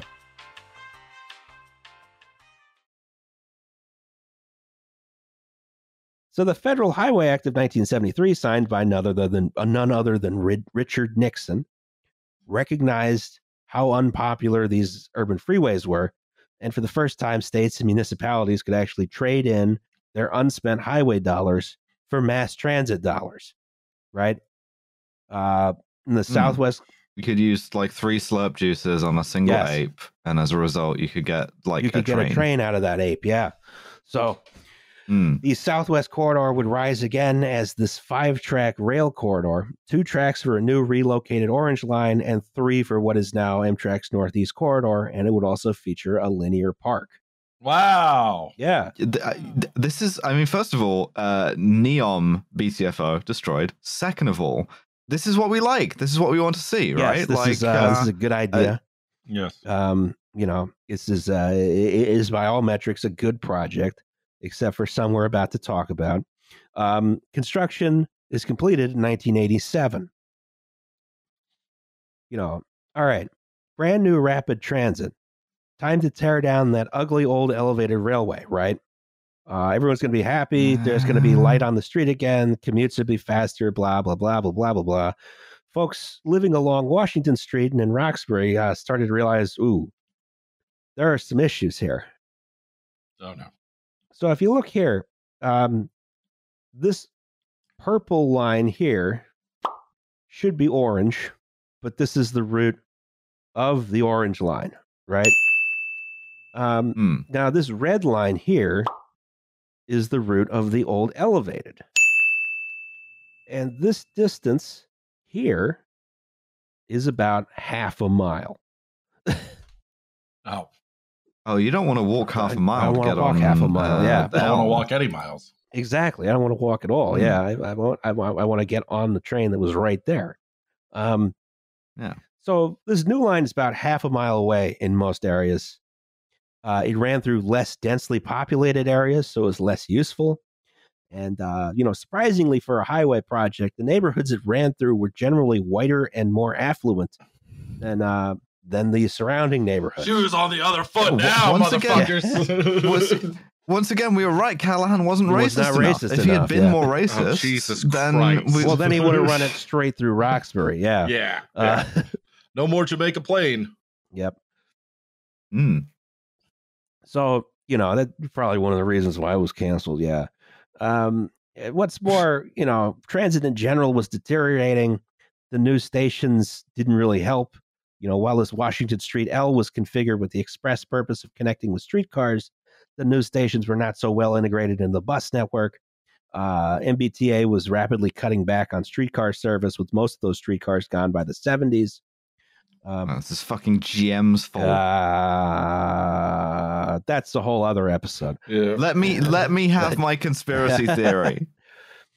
So another blow to the neighborhood served by the Orange Line was the temporary suspension of the Green Line E branch to Forest Hills in 1985. Um, that is still suspended. Um, Oh, so it's like a state of emergency in like well, you can you can sort of like- see here at the new Forest Hills station, they built these new streetcar tracks, uh, never used. oh, Um, terrific! Thanks, yeah. boys. Wow. yeah. So new. This is uh, this this this is uh, there's there's a lot of degradation to transit going on here, and folks in Roxbury especially uh, are like we we should keep this L until there is some adequate replacement for it. They love keeping an L in Boston. Go Bruins. Yeah. And uh, and and uh, what MBTA says is no, and they demolish it. Fuck God you. damn it. you can walk, Mhm. bitch. That's just what the sign says. So, Luckily, the people of Boston famously don't ever get like a chip on their shoulder about Yeah. anything. So and that's I- I why assume Tom Brady has this in like seven good Super graces. Bowls. yeah. Yeah, yeah, yeah. And and so I assume they're all very positive Uh, about these developments. this begins a classic elevated railway story. We're going to provide an adequate service later, but in the meantime, you know, there's these five people complaining it's depressing. holes. Right. You know, there's five people complaining it's Mm. depressing property values, and three small business owners complained about noise. So we're going to tear it down now. Mm-hmm. Um, you know, so as I mentioned, these things are hard to replace, uh, but you know, they they they they, they are because they're just a superior form of transit because they're grade separated and everything, right? right. Uh, Hmm. so during a, a, a, a U.S. Department of Transportation study for replacement, they they promised uh, we're going to provide equal or better service Uh-huh. to the neighborhood I'm than winking the as I'm Washington saying Street It's gonna be just Yeah. as good. It's gonna be just as good. Actually, what, what you're gonna get a guy from the neighborhood who's gonna call you a slur and then just sort of push you up a hill. yeah, Donnie. Donnie yeah, is gonna yeah, fucking he's gonna do some anti-Asian crimes. Or was that Mark Wahlberg that did that?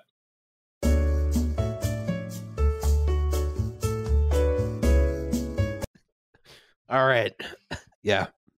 You're amazing, bud. So the initial plan here, we're going to extend the existing light rail system, you know, the green line, so that there would be frequent transit at least as far as Nubian Square. I just I just I just like that it's not exclusive because we've already talked about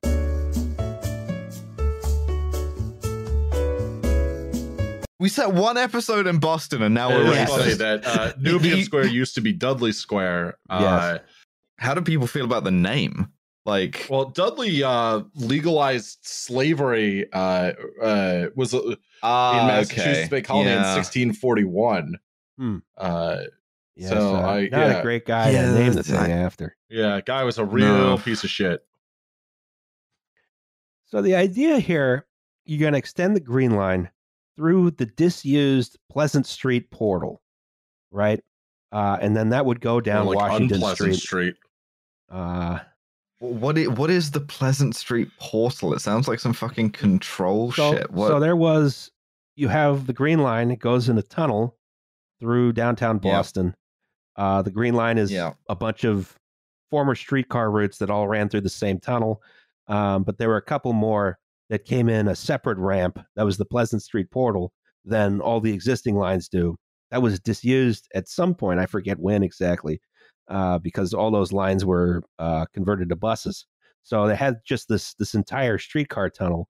It's about a thousand feet long. That was just not in use. It's still there as well. Hmm. Um, cool. yeah, and that would join the core green line. Uh, this is a system that would make a lot of sense, which is why the feds refused to fund it. Um, because, you know, the feds just funded this huge rapid transit uh, uh, line. Um, and it's kind of, you know, their internal justification here is, well, I don't know that we should be funding something that's almost adjacent to what we just funded.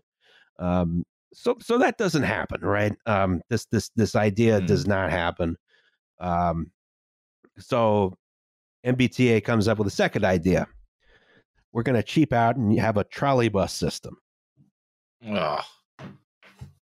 We, We love don't. half measures. We don't. And the trolley bus is the ultimate Oh, half God, measure. This, So they is, were this still- is just Hillary still Clinton gonna- running the bus system. Yeah. Sucks. So they were still- they were still going to try and send the buses into the pleasant street portal uh, Uh-huh. and like pave over Wait, yeah they were going to pave over part of the Tremont Street subway, so your streetcars and buses could use it, right? What a stupid fucking So- city. You want to be a subway bus driver? Yeah. Yes. You want to run You'll a never bus see- in a subway Oh, tunnel? You know that that uh song "Coal Town Road by the Barra MacNeils? Uh, Yes. We never see the sun down the Coal Town Road. It's like that, but for buses.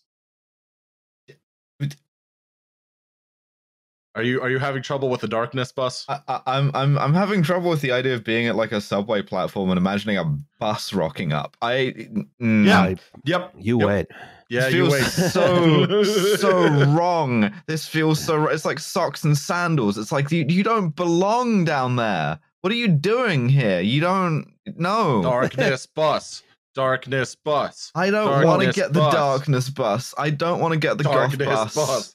Darkness bus. The Why is it- fucking the whole of place dripping smells like a eyeliner. Depeche Mode concert. yeah, yeah. I don't want to get the Sisters of Mercy bus. I don't want to do it. So commutes from Dudley Square it was still Dudley Square at this point. It wouldn't be remain, renamed to Nubian for a while. Um, or these were advertised to be only 12, 20 minutes, right? It's renamed Which was- in tribute to Brand Nubian. Yeah. So this was 12 minutes slower than the L could do, but that's the price of progress, right? Um, Yeah, that's what this is. hmm yeah, but this was further scaled back when MBTA realized MBTA is the Massachusetts Bay Transit Authority, by the way, folks. Um, they realized something that was surprisingly obvious, uh, which is buses don't run on tracks. So it would take superhuman skill to steer them properly in the tunnels if they fit at all. That's why Goddamn it's so darkness bus. weird. Yeah, like I just imagine the sides scraping against the tunnel. I yeah, yeah, Yeah. it's it's it's bad. It's bad, Yeah. folks. Not a good idea. So, folks who lived around Washington Street were forced to settle for much longer walks or taking the new Route 49 bus, which went on the same route as the old L, while MBTA sat on its hands for a while. Hmm. Oh, did they? That's crazy. I, Yeah. I I can't imagine them doing that, especially now. Yep.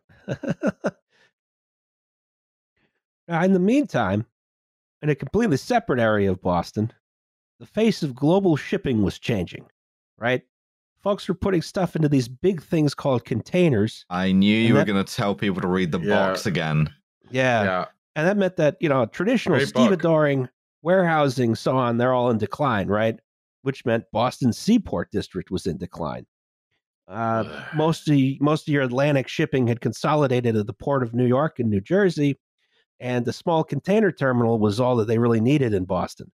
Um, and this was happening at the same time as the ongoing Big Dig project to put the cent- Central Artery underground, which is its own probably series We'll of get there. episodes. Ted Williams, you son of a bitch. Yeah, you can see you can see the Ted William tunnels under construction here. Um, Were you ever in? Were you, Roz? When you were a kid, your parents ever take you to the Boston uh, the Children's Museum? oh, the first time I went to Boston was with you. Oh, really? Okay. Yeah. Well, never mind then. They used to have a whole exhibit on the Big Dig when I was a kid. I didn't know if you had seen it. All right, moving on. Sorry. I always wanted to go see the big dig happening, and then uh, no, they, they didn't want to go to And they Boston. dug it. They finished it. Yeah. Like, they yeah, finished well, digging yeah, it, it's yeah. great. It's great to have Justin Roczniak yelling at you, trying to navigate uh, through the the big dig, and you're just like, "Wow, I could really use a beer," and then you don't, and you guys end up at the There's a whole airport. bunch of vacant land here where there were rail yards, right? Hmm. Uh, that's a lot of land for someone to grab, right? oh, sure. And qu- question so- is, you know, should the city do something about this? Should they have have some kind of value add here because they want this place to develop? Maybe you add some kind of public transportation, right? Ah, it's Oh, time to do yeah. the DLR Boston edition, right? Like, yeah. uh, Uh, oh boy. So this area is a little awkward to serve with public transit given the existing system. You know, ideally, what you would not want to have is like, let's say, some kind of silly stub end system that goes into the Seaport District and then just stops. That would be probably not the right way to do it. Hmm. Um, so there's this developer proposes building like a monorail out to the Seaport District in the mid 80s. yeah, me. I'm But, uh, just like, you're reclaiming a Dockland district. You fucking build the DLR again. You build I a, guess. you build a, you, yeah. It's fun. It's gonna can work this time. You, you, you can sit at the front and pretend you're driving the train, and then uh, when it point, starts yeah. Oh, raining, always they like can't that. turn the windscreen wipers on remotely. So a guy has to come in, ask you to get up, open the front with a key, turn the thing, close the front again, and let you sit back down, and you can pretend you're driving it again. Like it's when I was- great. when I, I, I, I did that when I was in London and th- uh, 13. Yeah. Mhm. Mhm, Not not uh, open the panel, but pretend I was driving the train. It's it's fun for children of any age. Like yes. so MBTA takes over the project, right? After an extensive, wide ranging environmental impact study, they recommend a quote, transit way, unquote, as the best option. oh, what the fuck is that? It could link downtown Boston to the Logan Airport via the tunnel or uh, through the Seaport District and, you know, take advantage of the new highway infrastructure being built for the big dig. But what is it? It's a transit way. Wha- It's a way with transit. Yeah. There's transit on the way. And it's gonna be great. Yeah. Shut up. I- Furthermore, they determined it could connect with the new uh, the new transit on Washington uh, Washington Street somehow, which would be worked out in phase three. But bus rapid transit was coming to Boston. It's it's a bus. It's a Way? bus. It's, It's a bus. bus rapid transit. BRT. Bert. Bert, Bert. Bert, Bert. Birds. Bert, What- Bert. Everyone what- what- talks about Bert. No one wants to talk about Ernie.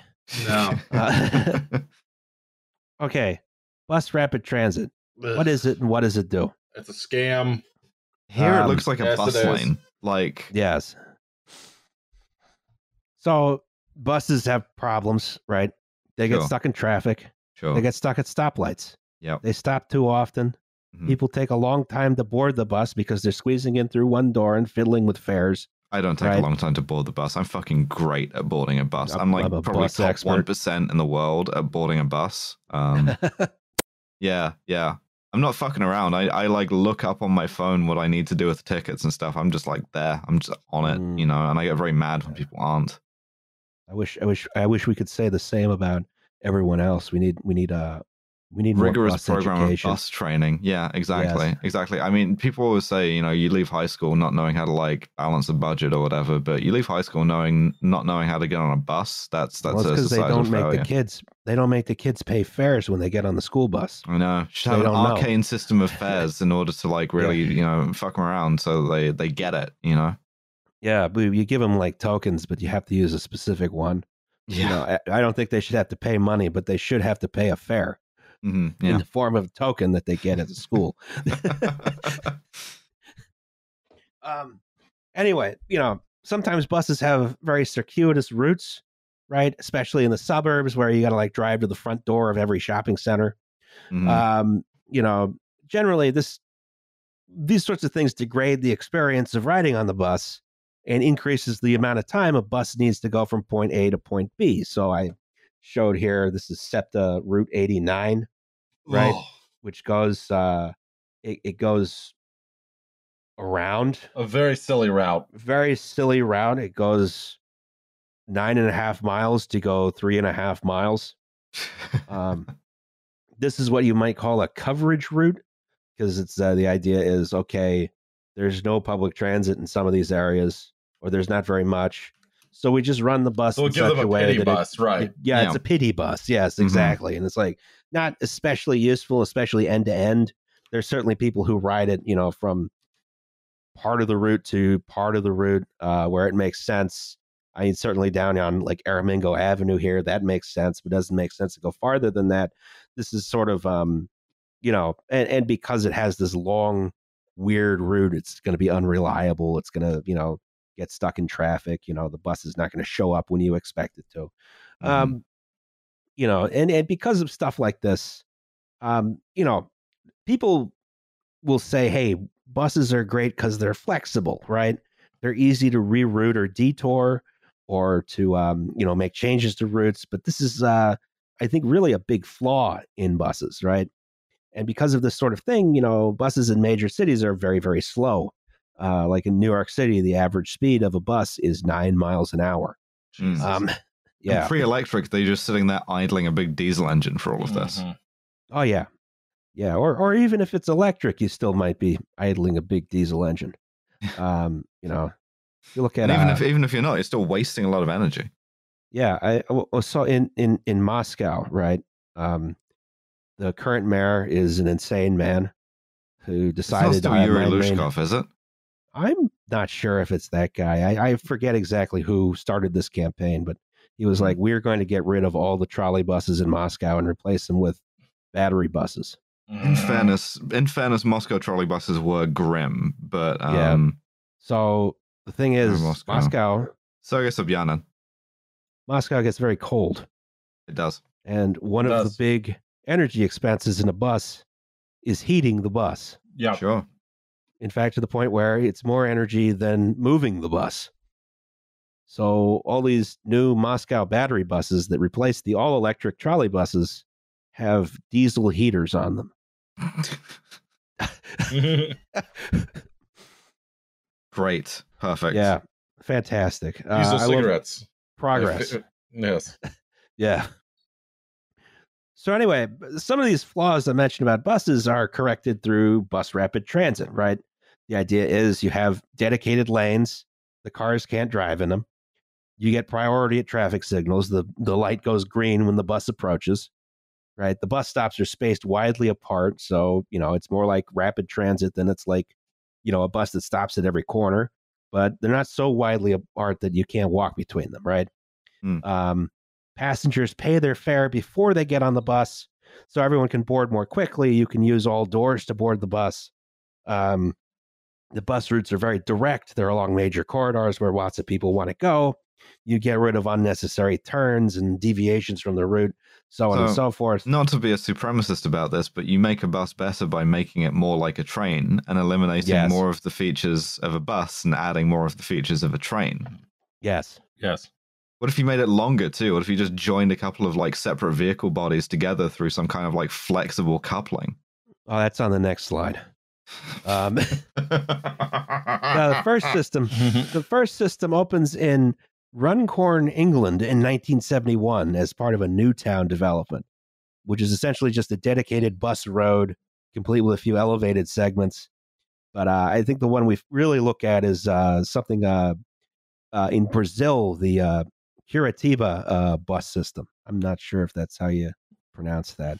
Um. Sure, it's fine. know, Oh no, you did all right. we all only care about Mexico today. Brazil can get fucked until whatever day it Yeah. is for Oh. them. Yeah, yeah, exactly. not Brazil Day, it's Mexico Day. Mhm, that's right. Um, so you look at the this is like the gold standard for bus rapid transit here. You got really big, really fast buses. They're in lanes which are physically separated from traffic, right?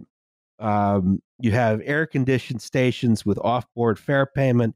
You have level boarding, right? So Nice. people who are disabled can use it very easily, and that also means you board the bus faster, right? uh, traffic signal priority, all the stuff they have on this system, right? And these sorts of bus rapid transit systems do not perform quite as well as the metro, but they certainly give something like light rail a run for its money. Ow! Mhm. Uh, Were that was- just that was- by a Was cat? that was that? yeah, that was that was that was milkshake getting on my shoulder. Yeah. Um, so uh, theoretically, these are cheaper and easier to implement than metro or light rail, but there's a, a problem.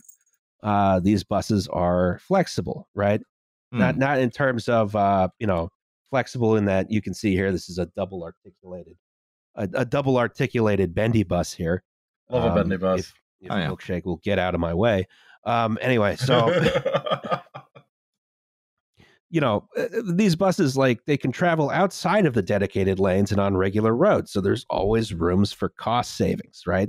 Uh, Even when the cost saving is blatantly false economies that'll harm the project. This is called BRT creep, Bert uh, creep.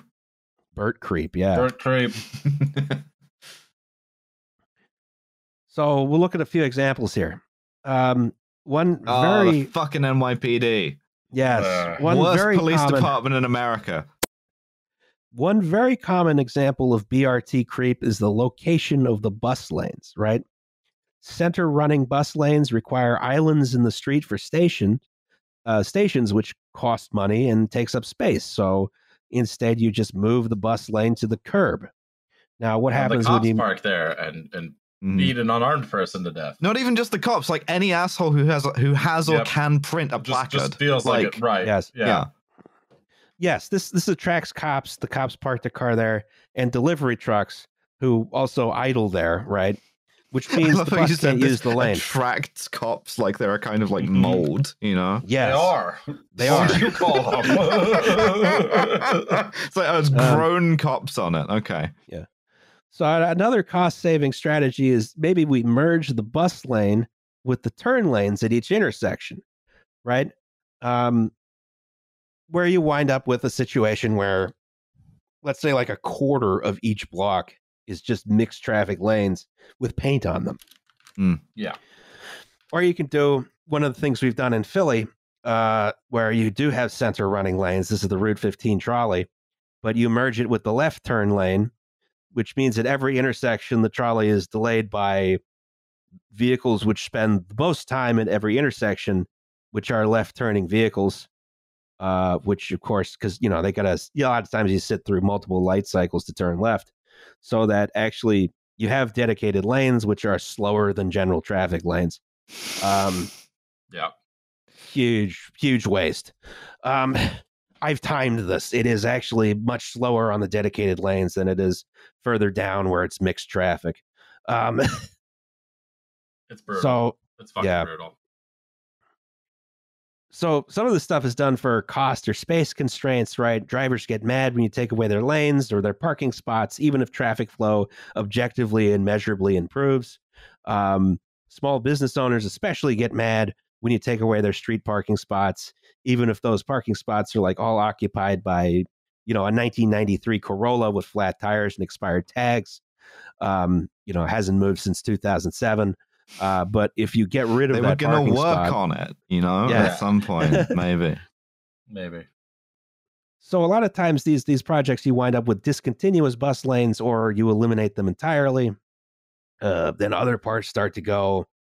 Signal priority ir- irritates drivers and is expensive. Off-board fare collection creates expensive security problems that the machines accept cash. Um, all-door boarding makes fare evasion easier, right?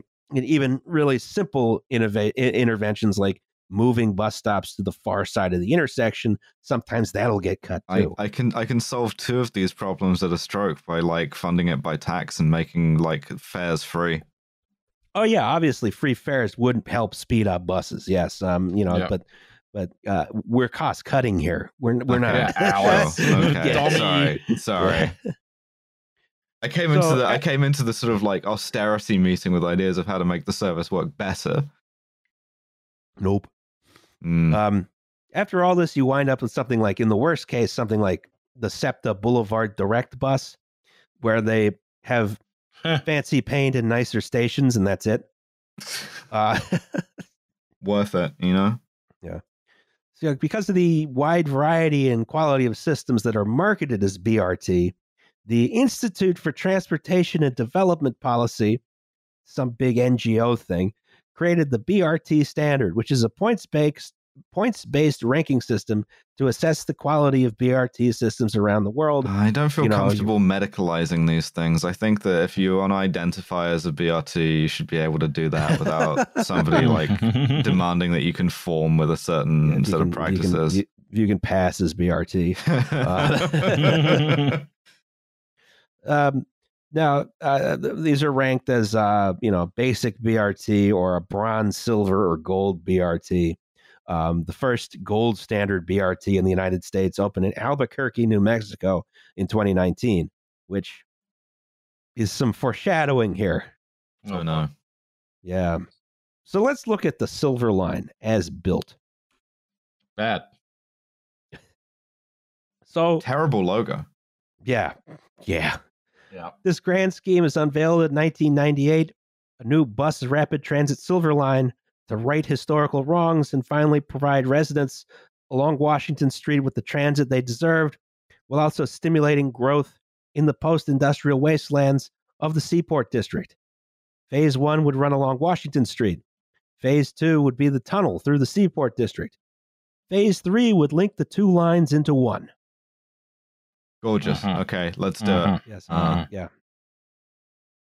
Construction on Washington Street started in 2001 and finished in 2002. It went Easy. very, very quickly. It went very, very quickly because it delivered almost nothing. Yay! so the concept was to run buses in dedicated lanes from Nubian Square, which was then Dudley Square, to Boston South Station, right? And downtown crossing, I believe. Um, this was quickly scaled back into providing dedicated lanes where practical, right? Which meant removing these bus lanes from the project where the line was most congested. Oh, cool. So you can only They- have them where you don't need them. Yes, yes. exactly. Uh, so downtown Boston, no bus lanes. Near Nubian Square, no bus lanes. Um, Now, Boston is an old city with short blocks, right? Um, here at Washington and Massachusetts Avenue, we can see sort of a typical configuration, right? We have the parking lane, the bus lane, two travel lanes, the other bus lane, and a parking lane, right? Whoa. But we're also merging the bus lane with the turn lane. So for about half of this block, the bus lane is a general traffic lane. Um, this is a typical configuration. Um, this is a mess. yeah. yes. How is So- anyone supposed to go anywhere, man? Uh, Fuck you, I guess. the, the the bus pulls into the general traffic lane because this is also a setup that encourages double parking. Mhm. I'm, Uh, I'm gonna get peop- a fucking share in a like a highway paint company. Yeah. you know, so yeah, this is this is a setup that really encourages double parking. Also, if you're parallel parking, you got to go through the bus lane, right? But you know, this is uh, it, it, it's okay because buses aren't for real people after all. It's fine for It's for the it's poor. fine if I can block the bus lane for a second, right? Mhm. Um, so you know the, the the the the Silver Line buses here, they they frequently have to you know go into general traffic lanes to get around some jag off, right? Um, so you'd think though, okay, the lanes themselves are not very good. You'd have some other BRT features though, right? But no, Fuck you. uh, they don't. Um, so like fares are paid on board like a regular bus. Some of the bus stations are nicer, but some of them are worse than average. Like this is at Worcester Square. Uh, there's not even a shelter. Um, Cool. Stand in the rain. Fuck you. um, I think four intersections had signal priority, but they waited until 2006 to turn that on. And they got rid of the trolley bus idea. They these buses run entirely on compressed natural gas. Oh, for fuck's sake! Like n- n- Mhm. they're not even like electric; they're gas. But okay, Yeah. Mhm, mhm. Fuck you. one of Um, those like sort now- of like You'll get nothing like unsustainable like stepping stones we tripped over on the way to electric power. So where it's like, oh, you yeah. know, I, I- incidentally, you know, someone crashes into the bus, now it's like venting gas out of the top. mushroom cloud. Must- Yeah. yeah. Oh no, this will slow traffic. Yeah.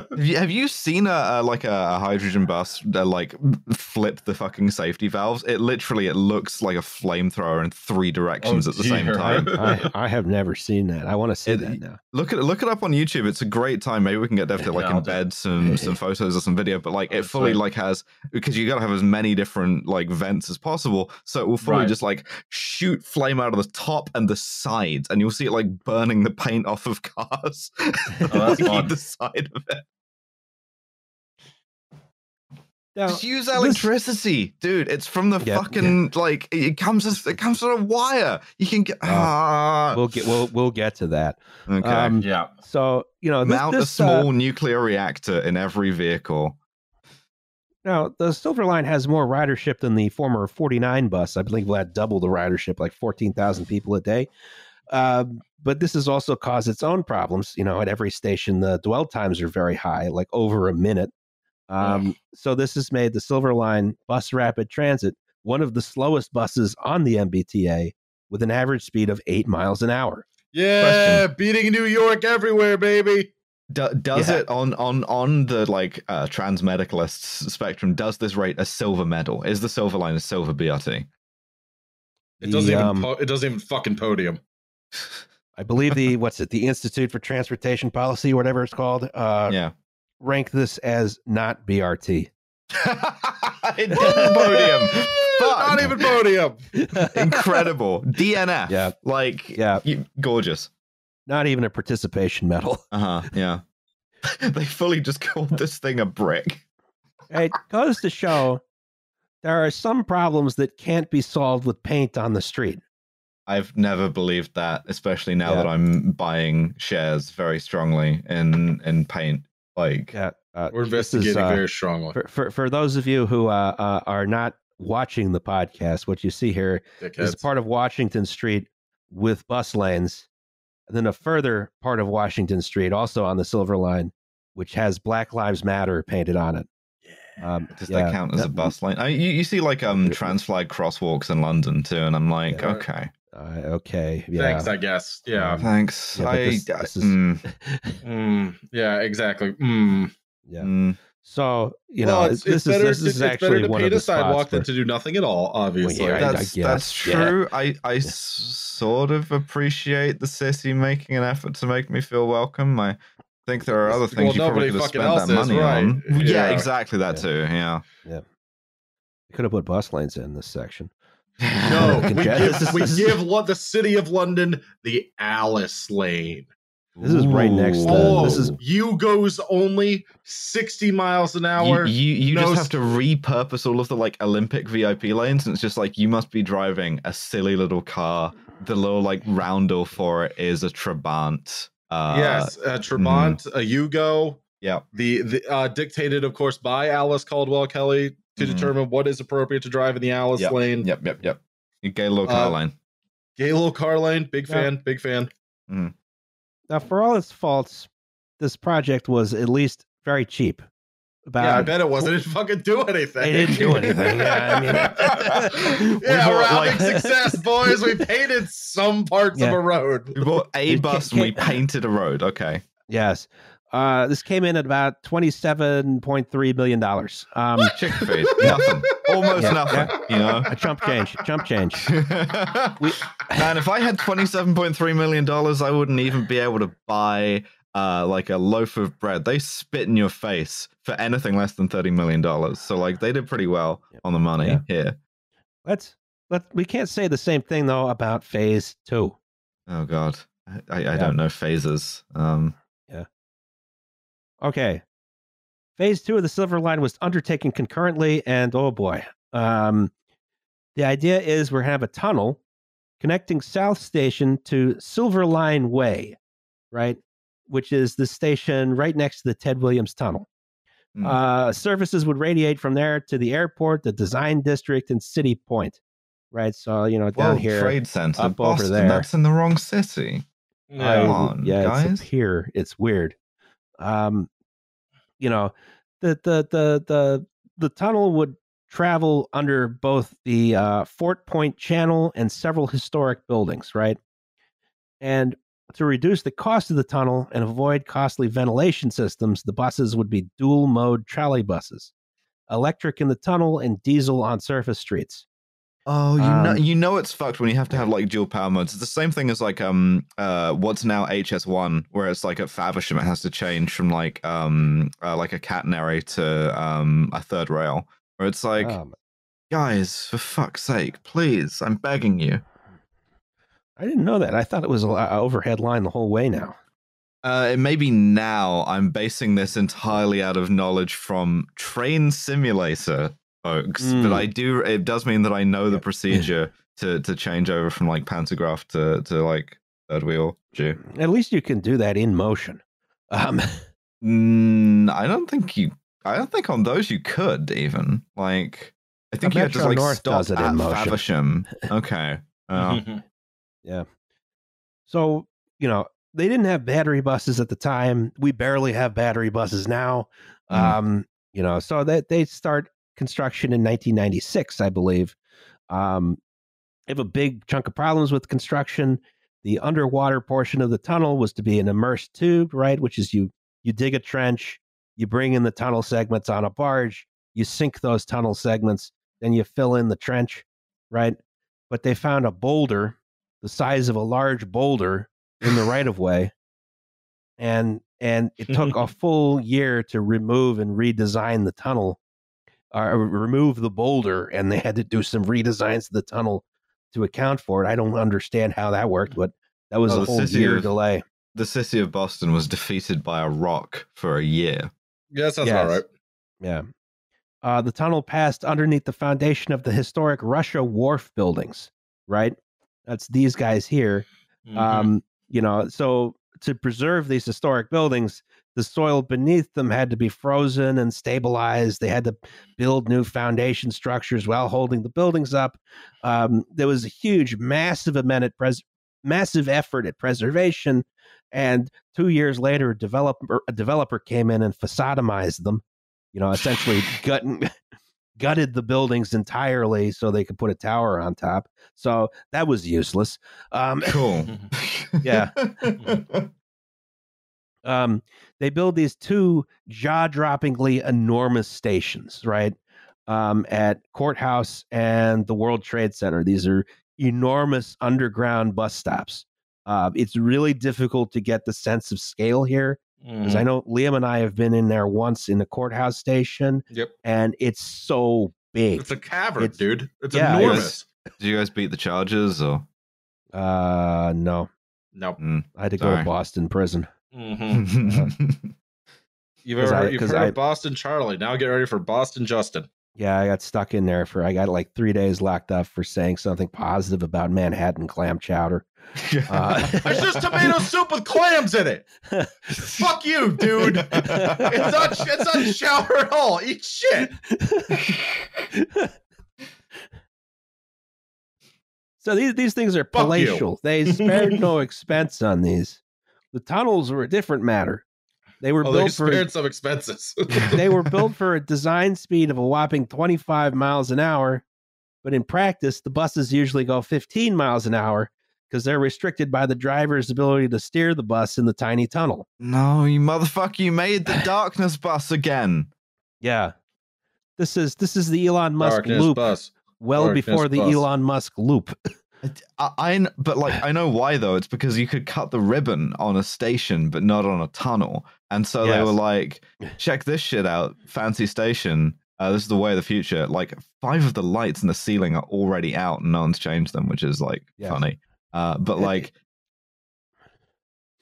what what the real the real kicker here is though once you get through the tunnel and go to the silver line way station here this is where they take down the trolley poles and turn on the diesel bus right um, this is where the buses radiate out into various lines so you come out of the tunnel here you stop here you take the trolley pole down and then let's say i want to go to the design district well, Hmm. I go out over here. Okay, easy enough. You come back roughly the same way. If you're going to City Point, I believe you turn south somewhere over here. Let's say I want to go to the airport. Now, the airport is through the Ted Williams get out of tunnels. Boston. Yeah, You don't want to go to the airport. Yeah. Any anyway, anyway, out but Logan, man.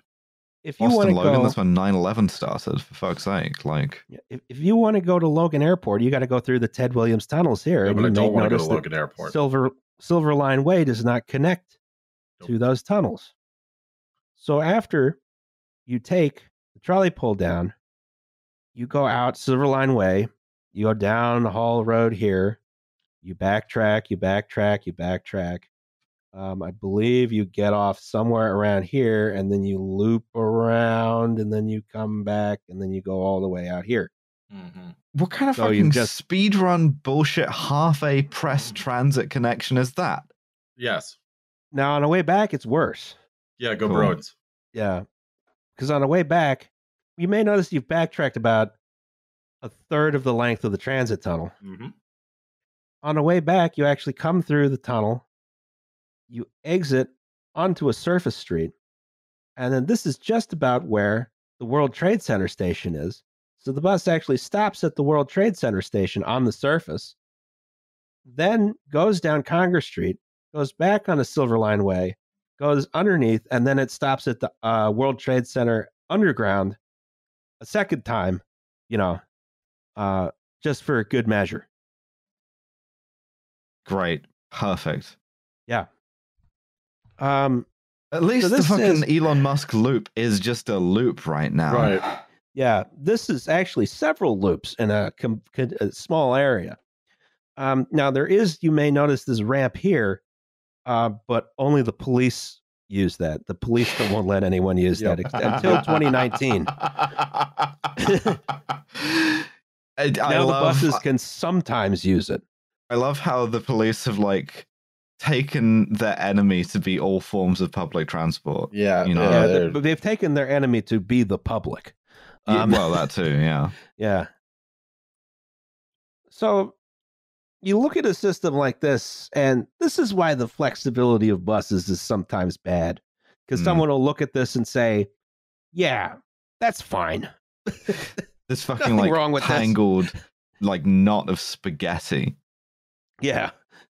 I I, Just I like- will say one thing about this slide, by the way, uh, is I don't want to go to legal seafoods harborside, oh, it's good. It's good. but but the name, the name, yeah, though. don't worry about that. Yeah, don't worry it's about legal that. seafoods. Legal seafoods is good. They had a test Yeah. kitchen out there too for a while. I don't know if it's still there. You're not going to have illegal seafoods. I mean, I'm Um, I, I just no, but like the, It's good. the- I promise it's good. ra- uh, so raising a lot of questions that are answered by the name of my restaurant. You know, Like, Exactly. Yeah. oh, legal seafoods is supposed to be very good. I've never been there. Um, anyway, the final cost of this turd was six hundred twenty-four million dollars in two thousand four dollars, or about one point one billion dollars today. Ooh. Yeah, Also- I, I know I know the 2008 financial crisis was bad and everything, but man, it's always a, a shock to me when everything was like 2004, eh, which you think of sort of as like I don't know, like a year ago or something. Yeah, money was worth like uh twice as much then. So we have these two separate silver lines the Seaport District Silver Line and the Washington Street Silver Line. We're supposed to join them up in phase three. Okay. Three. Oh boy. Yeah. So oh, it oh, goes boy. from South Station to Boylston on the Green Line down to the New England Medical Center.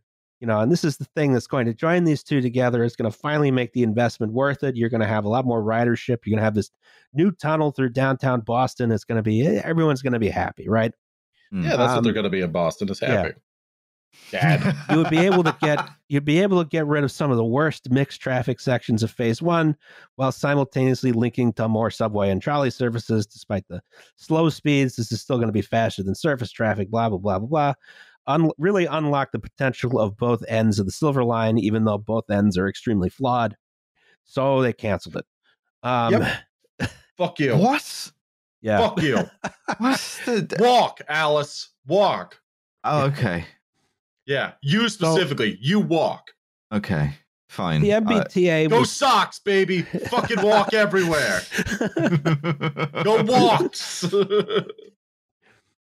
The MBTA was moving full steam ahead in 2002, trying to get the thing funded, but you know, there's complications, right? Some of the route went under Boston Common, and some people were concerned that that might damage it. yeah, like you know, America's you- buried under there. Like, yeah, it's it- well, it ruins the ducks. Yeah. Mm. Um, some of the stations were redesigned and realigned. Oh my uh, God, some I of the forgot they fucking did this, dude. Yeah. it's like having nom flashbacks to this shit. Mm. residents were concerned about impacts to the park the city had built on top of the Pleasant Street incline, because you know you would have to get rid of the park in order to use the incline. Uh, you know, maybe you shouldn't have built the park there on useful transit infrastructure. Um, you can't use Bye. logic with these people, Roz. Yeah. So by 2005, the completion date had been moved back to 2013. Costs were still soaring. People were calling it the Little Dig. Um, A rare Liam Joker laugh there. yeah. I remember all of this. lots of this hem hawing and harumphing, little redesigns, little realignments over the next four year, three years. None of it goes anywhere. Costs keep going up. In 2009, the FTA made a decision not to fund the project as it was no longer cost effective, effectively killing phase three. And that's where we are today. Um, Fuck you. That's right, motherfucker. Fuck you. You could have you could have done the like the monorail idea, and it would have been better than You this. You could have Like, done fucking anything. You Mhm. could have bought, you know, you could have bought a bullpen for the Sox. I'll tell you that. Yeah. So what now? Yeah. You'll get nothing and like it. Yeah, You'll yeah. get nothing and Uh-huh. like it. Since then, uh, the MBTA has occupied itself with other pursuits. Um, Like ruining Like- the green line. yeah, uh, uh, the Green Line extension that was mandated as part of environmental mitigation for the Big Dig, um, you know, which is just wrapped up recently. Another thing they've uh, started to do is get rid of all their trolley buses and replace them with diesel buses for the environment. But th- but that's bad. That's the opposite Well, of what they're they sort of assuming that a reliable battery bus will exist soon, uh, and won't you Will know, it? take a well No. in the the problem with Boston is it gets cold, much like Moscow, Mm, um, which means when you get rid of the trolley buses for a hypothetical future battery bus, um, you may wind up with a diesel heater. Uh, incredible. but, but they have just been running diesel buses on their former trolley bus routes, um, including into like underground bus tu- terminals and stuff like that. So so so, so Um, Boston less less functional, more corrupt city government than Moscow. Not as bad as Uh, Providence, though. yeah, I, I, I mean, I, I- they're going down the same route, Boston and Moscow. Um, you know, which is uh, get rid Getting of the trolley buses because weird drones. yeah, I yeah. don't Except, know. except they don't. They, yeah, instead of Vladimir Putin, you got Tommy from Quincy yeah, coming into Tommy from calling into Quincy fucking has WEI. flown a drone into the Boston courthouse. Tommy from Uh, Quincy has has has a lot of opinions both on the Sox bullpen and on race relations. You don't want to hear either. how good is he at judo though? Uh, he's very bad unless you count getting into fights at uh, Dot Tavern. May it rest in peace. Can't believe they Um, closed that fucking bar, dude. That was a good bar. Um, there's no plans to connect the two silver lines. There's no plans to fix any of these obvious problems. Um, just suffer, just suffer. Like you'll get nothing and like it. Yeah, the the MBTA is still saddled with a whole bunch of debt from the big dig. I'm, I don't fully understand how that works, uh, but they just wound up taking on a bunch of the debt. Mm-hmm. Um, and there are now several streets in Boston with bus lanes equal to or better than the Silver Line bus lanes, Mm-hmm. like actually really good bus lanes. Um, you know, so this is an embarrassment. I think I, it's it's Yep. it's just a bizarre, you know, set of circumstances here where it's like, all right, we're going to do bus rapid transit, and we made the bus worse. I think the only thing that really And they closed Dot Tavern. I think the only thing that really, you know, made this bus uh, line improve ridership was they added it to the uh, subway map. Mm-hmm. Um, you know, other than that, it's kind of like this is a hunk of shit.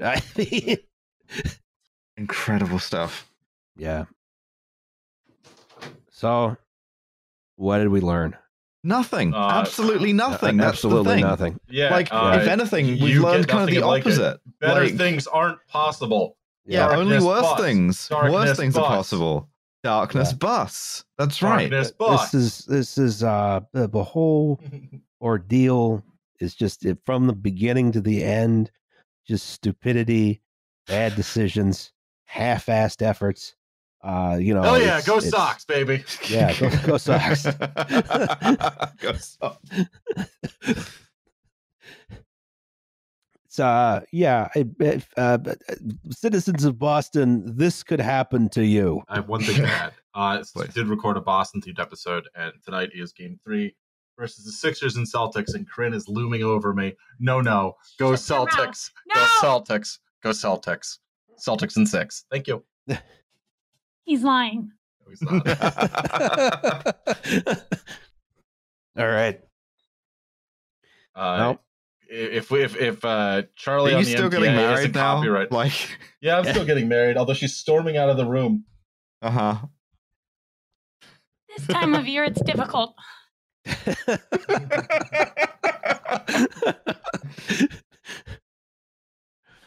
All right. We have a segment on this podcast called Safety Third. More like safety turd. Shake hands with danger. Bye, sweetie. Bye.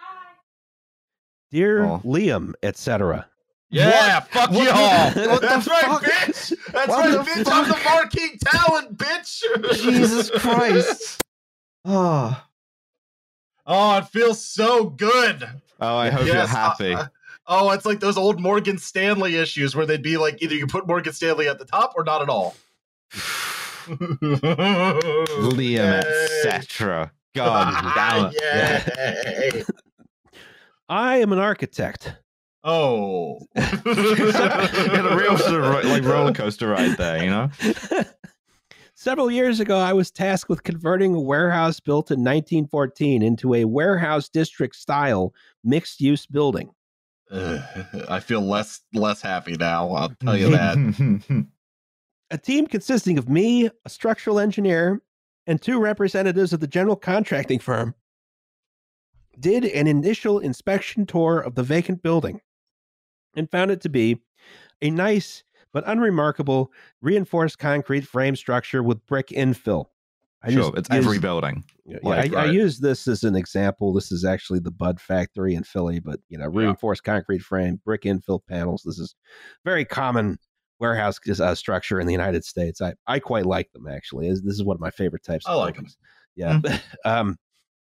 So anyway, it was in decent shape apart from some spalling of the concrete at the underside of each floor slab. Uh, interesting side note is that rebar was not a common item in 1914, and rail stock was frequently used for the concrete reinforcing. Um, Interesting. yeah, but the final part of our inspection was to scope out the roof. This is the point where the shaking hands with danger part of the story begins. Ooh. The only access to the roof was via a ladder that was located inside the giant elevator shaft that formed the center of the building. The ladder was made out of one inch diameter steel bar stock and had anchor posts made of the same bar stock projecting off the back of the verticals. The posts were embedded in the concrete of the shaft, and there was a pair of them every six rungs or so. The climb to the roof from the uppermost floor of the building was about 35 feet. One by one, we stepped off the edge of the shaft and swung out onto the ladder. You can imagine this uh, ladder just on the side of the shaft, and you gotta like, okay, I, Oh yeah. three points of contact here, um, at least. I was first. The structural engineer started second, and the contractors followed. As soon as one person had started up the ladder, the next started right behind, with just a rung or two between them. Note that no embarrassing safety harnesses or other such items were in use. Oh, of course. I mean, in fairness, Yeah. where would you secure them to? Like the Yeah, ladder? the ladder. Come on. When I was fairly near the roof hatch with the three guys right behind me, I felt the entire ladder pull away from the shaft wall and bow out by about eight inches. Yeah. I looked down and could see that the posts embedded in the concrete at my knee level had pulled completely out of the wall, and concrete debris had rained down on the head of the structural engineer below. I could also see that the post embedments were completely smooth without any knurling, end flaring, or any other texture that could provide a mechanical bond with the concrete. Oh, cool. So they, They just put it in there when it was soft and then just waited. Yeah. They'd only been embedded in the concrete by about one and a half inches. Not that far into the concrete either. I froze for a second, but then heard the structural engineer and the contractors give a small laugh. They looked up at me as, this, as though this was no big deal, so out of sheer peer pressure, I kept heading for the roof, as did we all. Least peer pressured architect. Yeah. like architects don't fear death; they fear being laughed at by structural engineers and contractors. Yes. We made it to the top, took a look at the roof, and found that it was unremarkable. Since the only way back down was via the same ladder, and since we were all supposed to be manly construction types, we started to head down without comment. I made sure to wait to be the last person down, though, and hung back a bit to see if the whole ladder would rip free with the weight of three guys on it before taking my chances. Oh dear. The total fall height, if this had happened, would have been about 80 feet straight into the pit at the basement. Oh. Which was partially filled with murky water and miscellaneous steel components. Ooh. She's like, yeah, go down this broken ladder over the pit of spikes and and and pit of spikes and disgusting water. It's a literal punji pit. Mm. Yeah. They made it successfully, so I started down. As I passed the initial failure point, I could see the whole ladder by this time had deformed outward by about a foot, and I could feel a pronounced flexing of the ladder, as well as seeing concrete dust from the subsequent post anchors as I passed each pair. After a very long, a very long seeming climb downward, I made it to the landing, and we all started making nervous dad jokes about the incident. Looking upward after the incident and shaking the ladder a bit, we believed that only the top pair of anchors was still completely embedded in the concrete by the time I made it off the ladder. Ooh. Yeah. Yeah. It's fine. You- You only need the ladder only needs to be secured to the wall by like two things. That's fine. Mhm. Yeah, Mhm. yeah. I, that ladder worked fan, fantastic twice. Um, I mean, hey, it held up for like a hundred years, so like, Yeah, that's a good point. Yeah. The building in Austin, Texas now houses a hipster brew pub and a lot of course. partially empty tech office space. of course. My, my lesson from this incident was that personal visual inspection of a roof by an architect is unnecessary, and other, more specialized consultants can do this job better. this mm, no, this one really troubles me. Um, I Uh, I would not be doing this. I would not climb that Mhm. ladder. Call me a Mhm. pussy. I, I- don't care. I- like, This used to be my job. Yeah. Um, you know, it's the, the the the you know you you you wind up on some weird ladders when you're doing structural Yeah. inspections like that. you I- were the more specialized consultant who could do this yeah, job better. yeah, it would have been me. It would have been Mhm. me. Yeah, thank thank you for sending me out there. Um, I figure it'd be very difficult for this guy to get fired from his job, so I'll just say it. Thank you for your service, Scott Specht, founding principal, Specht Architects. Mhm, Thank you. Yeah, Yeah. I hope your Yeah. boss doesn't have like a strong word with you for submitting don't think I, things to the thing. I don't think he has a boss. Well, this is my boss. this is my Yeah, joke. exactly, Yes, yeah. exactly. Mm. Yeah. Well, if we if we need a building, we know who to call. In in Austin, Texas, specifically. Yeah. Oh, I know. I checked. They got a New York office too. Yeah. Ooh, okay. I mean, I, my thinking is Austin, Texas. We could get you occupy some of that like empty tech office space. Oh, that's a Um, good point. Yeah. You know, we're technically a tech company. Uh, we we, We could- work we on could- a computer. We are We- a we could- tech we could go up the ladder. to Spotify. Yeah. Yeah. Shit, are we? Okay. Well, uh, Well, yeah. Yeah, because I was like, I don't know what what what category we fit in. So when we started the engineering, podcast, probably. I was just like, like well, I don't there's not an engineering. engineering. There's no engineering category. It's uh, all well, standardized. that that means we're we're the top of it. You know, We we're, are. we're number one. Well, we were like number three or something for like a week or so ago. Ooh. Yeah, We're gonna get there. Suck that shit, Right. wired. yeah, it's a big. the, the podcast is getting bigger. Um, I right. We're, we're closing in on hundred thousand subscribers. We got to update the um uh little commercial with the new post office box. But other Yeah. than that, Yeah, um, I, I was going to do that yesterday and then didn't do it. I I badly want hundred thousand subscribers. I want the plaque. Please subscribe to the yes, thing. please. please, You- please, you've- please you've listened smash to this that long. subscribe button and That's hit right. the bell icon. Yeah, That's yeah, right. that's what the Like YouTubers say, right? for Yeah. for your girl. Um, Yep. we have Maybe one of these days we'll do like we'll do like SEO or something, you know. Or, Not doing or- or- SEO. I'm tired of looking at those spam emails. we'll have little shorts on TikTok, you know. Yeah. We've like more, more and more people. Yeah, I'll be wearing the little shorts. More and more people like email us to be like, please, we can help you be even slightly professional. And we look down and we answer no. Yeah. Well, that was safety third. yes. Shake hands for danger. Our, our next episode will be on Chernobyl. Does anyone have any commercials before we go? Yeah, for us, we have a Patreon. You can subscribe to it. You get You can extra bonus episodes. You Last too one. can listen about the poop plane. Yeah, Yeah, the people poop thought it was really funny, apparently. So uh, Yeah, yeah, yeah. check it out. Uh, and the next give one, us two dollars. hmm we're hoping to do the next one. Give us two dollars. Subscribe to the thing. Uh, bye. Auf Wiedersehen.